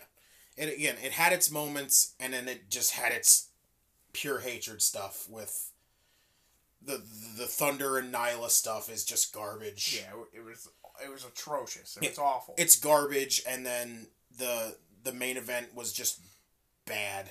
Mhm. The the the red velvet stuff was bad. Just don't care about the stuff with Leyla and Statlander and her. yeah. like you started off pretty solid with the night, but then it was like basic Mox and Brian squash match, and then it was just like downhill from there. So again, meh show sounds about right, and NXT was just eh was like okay, I guess. Yeah. In a nutshell, so that's it. Another episode in the bag from us. You could follow us on Twitter at JustinTime211. At Jeremy in time 721. And we are out of here.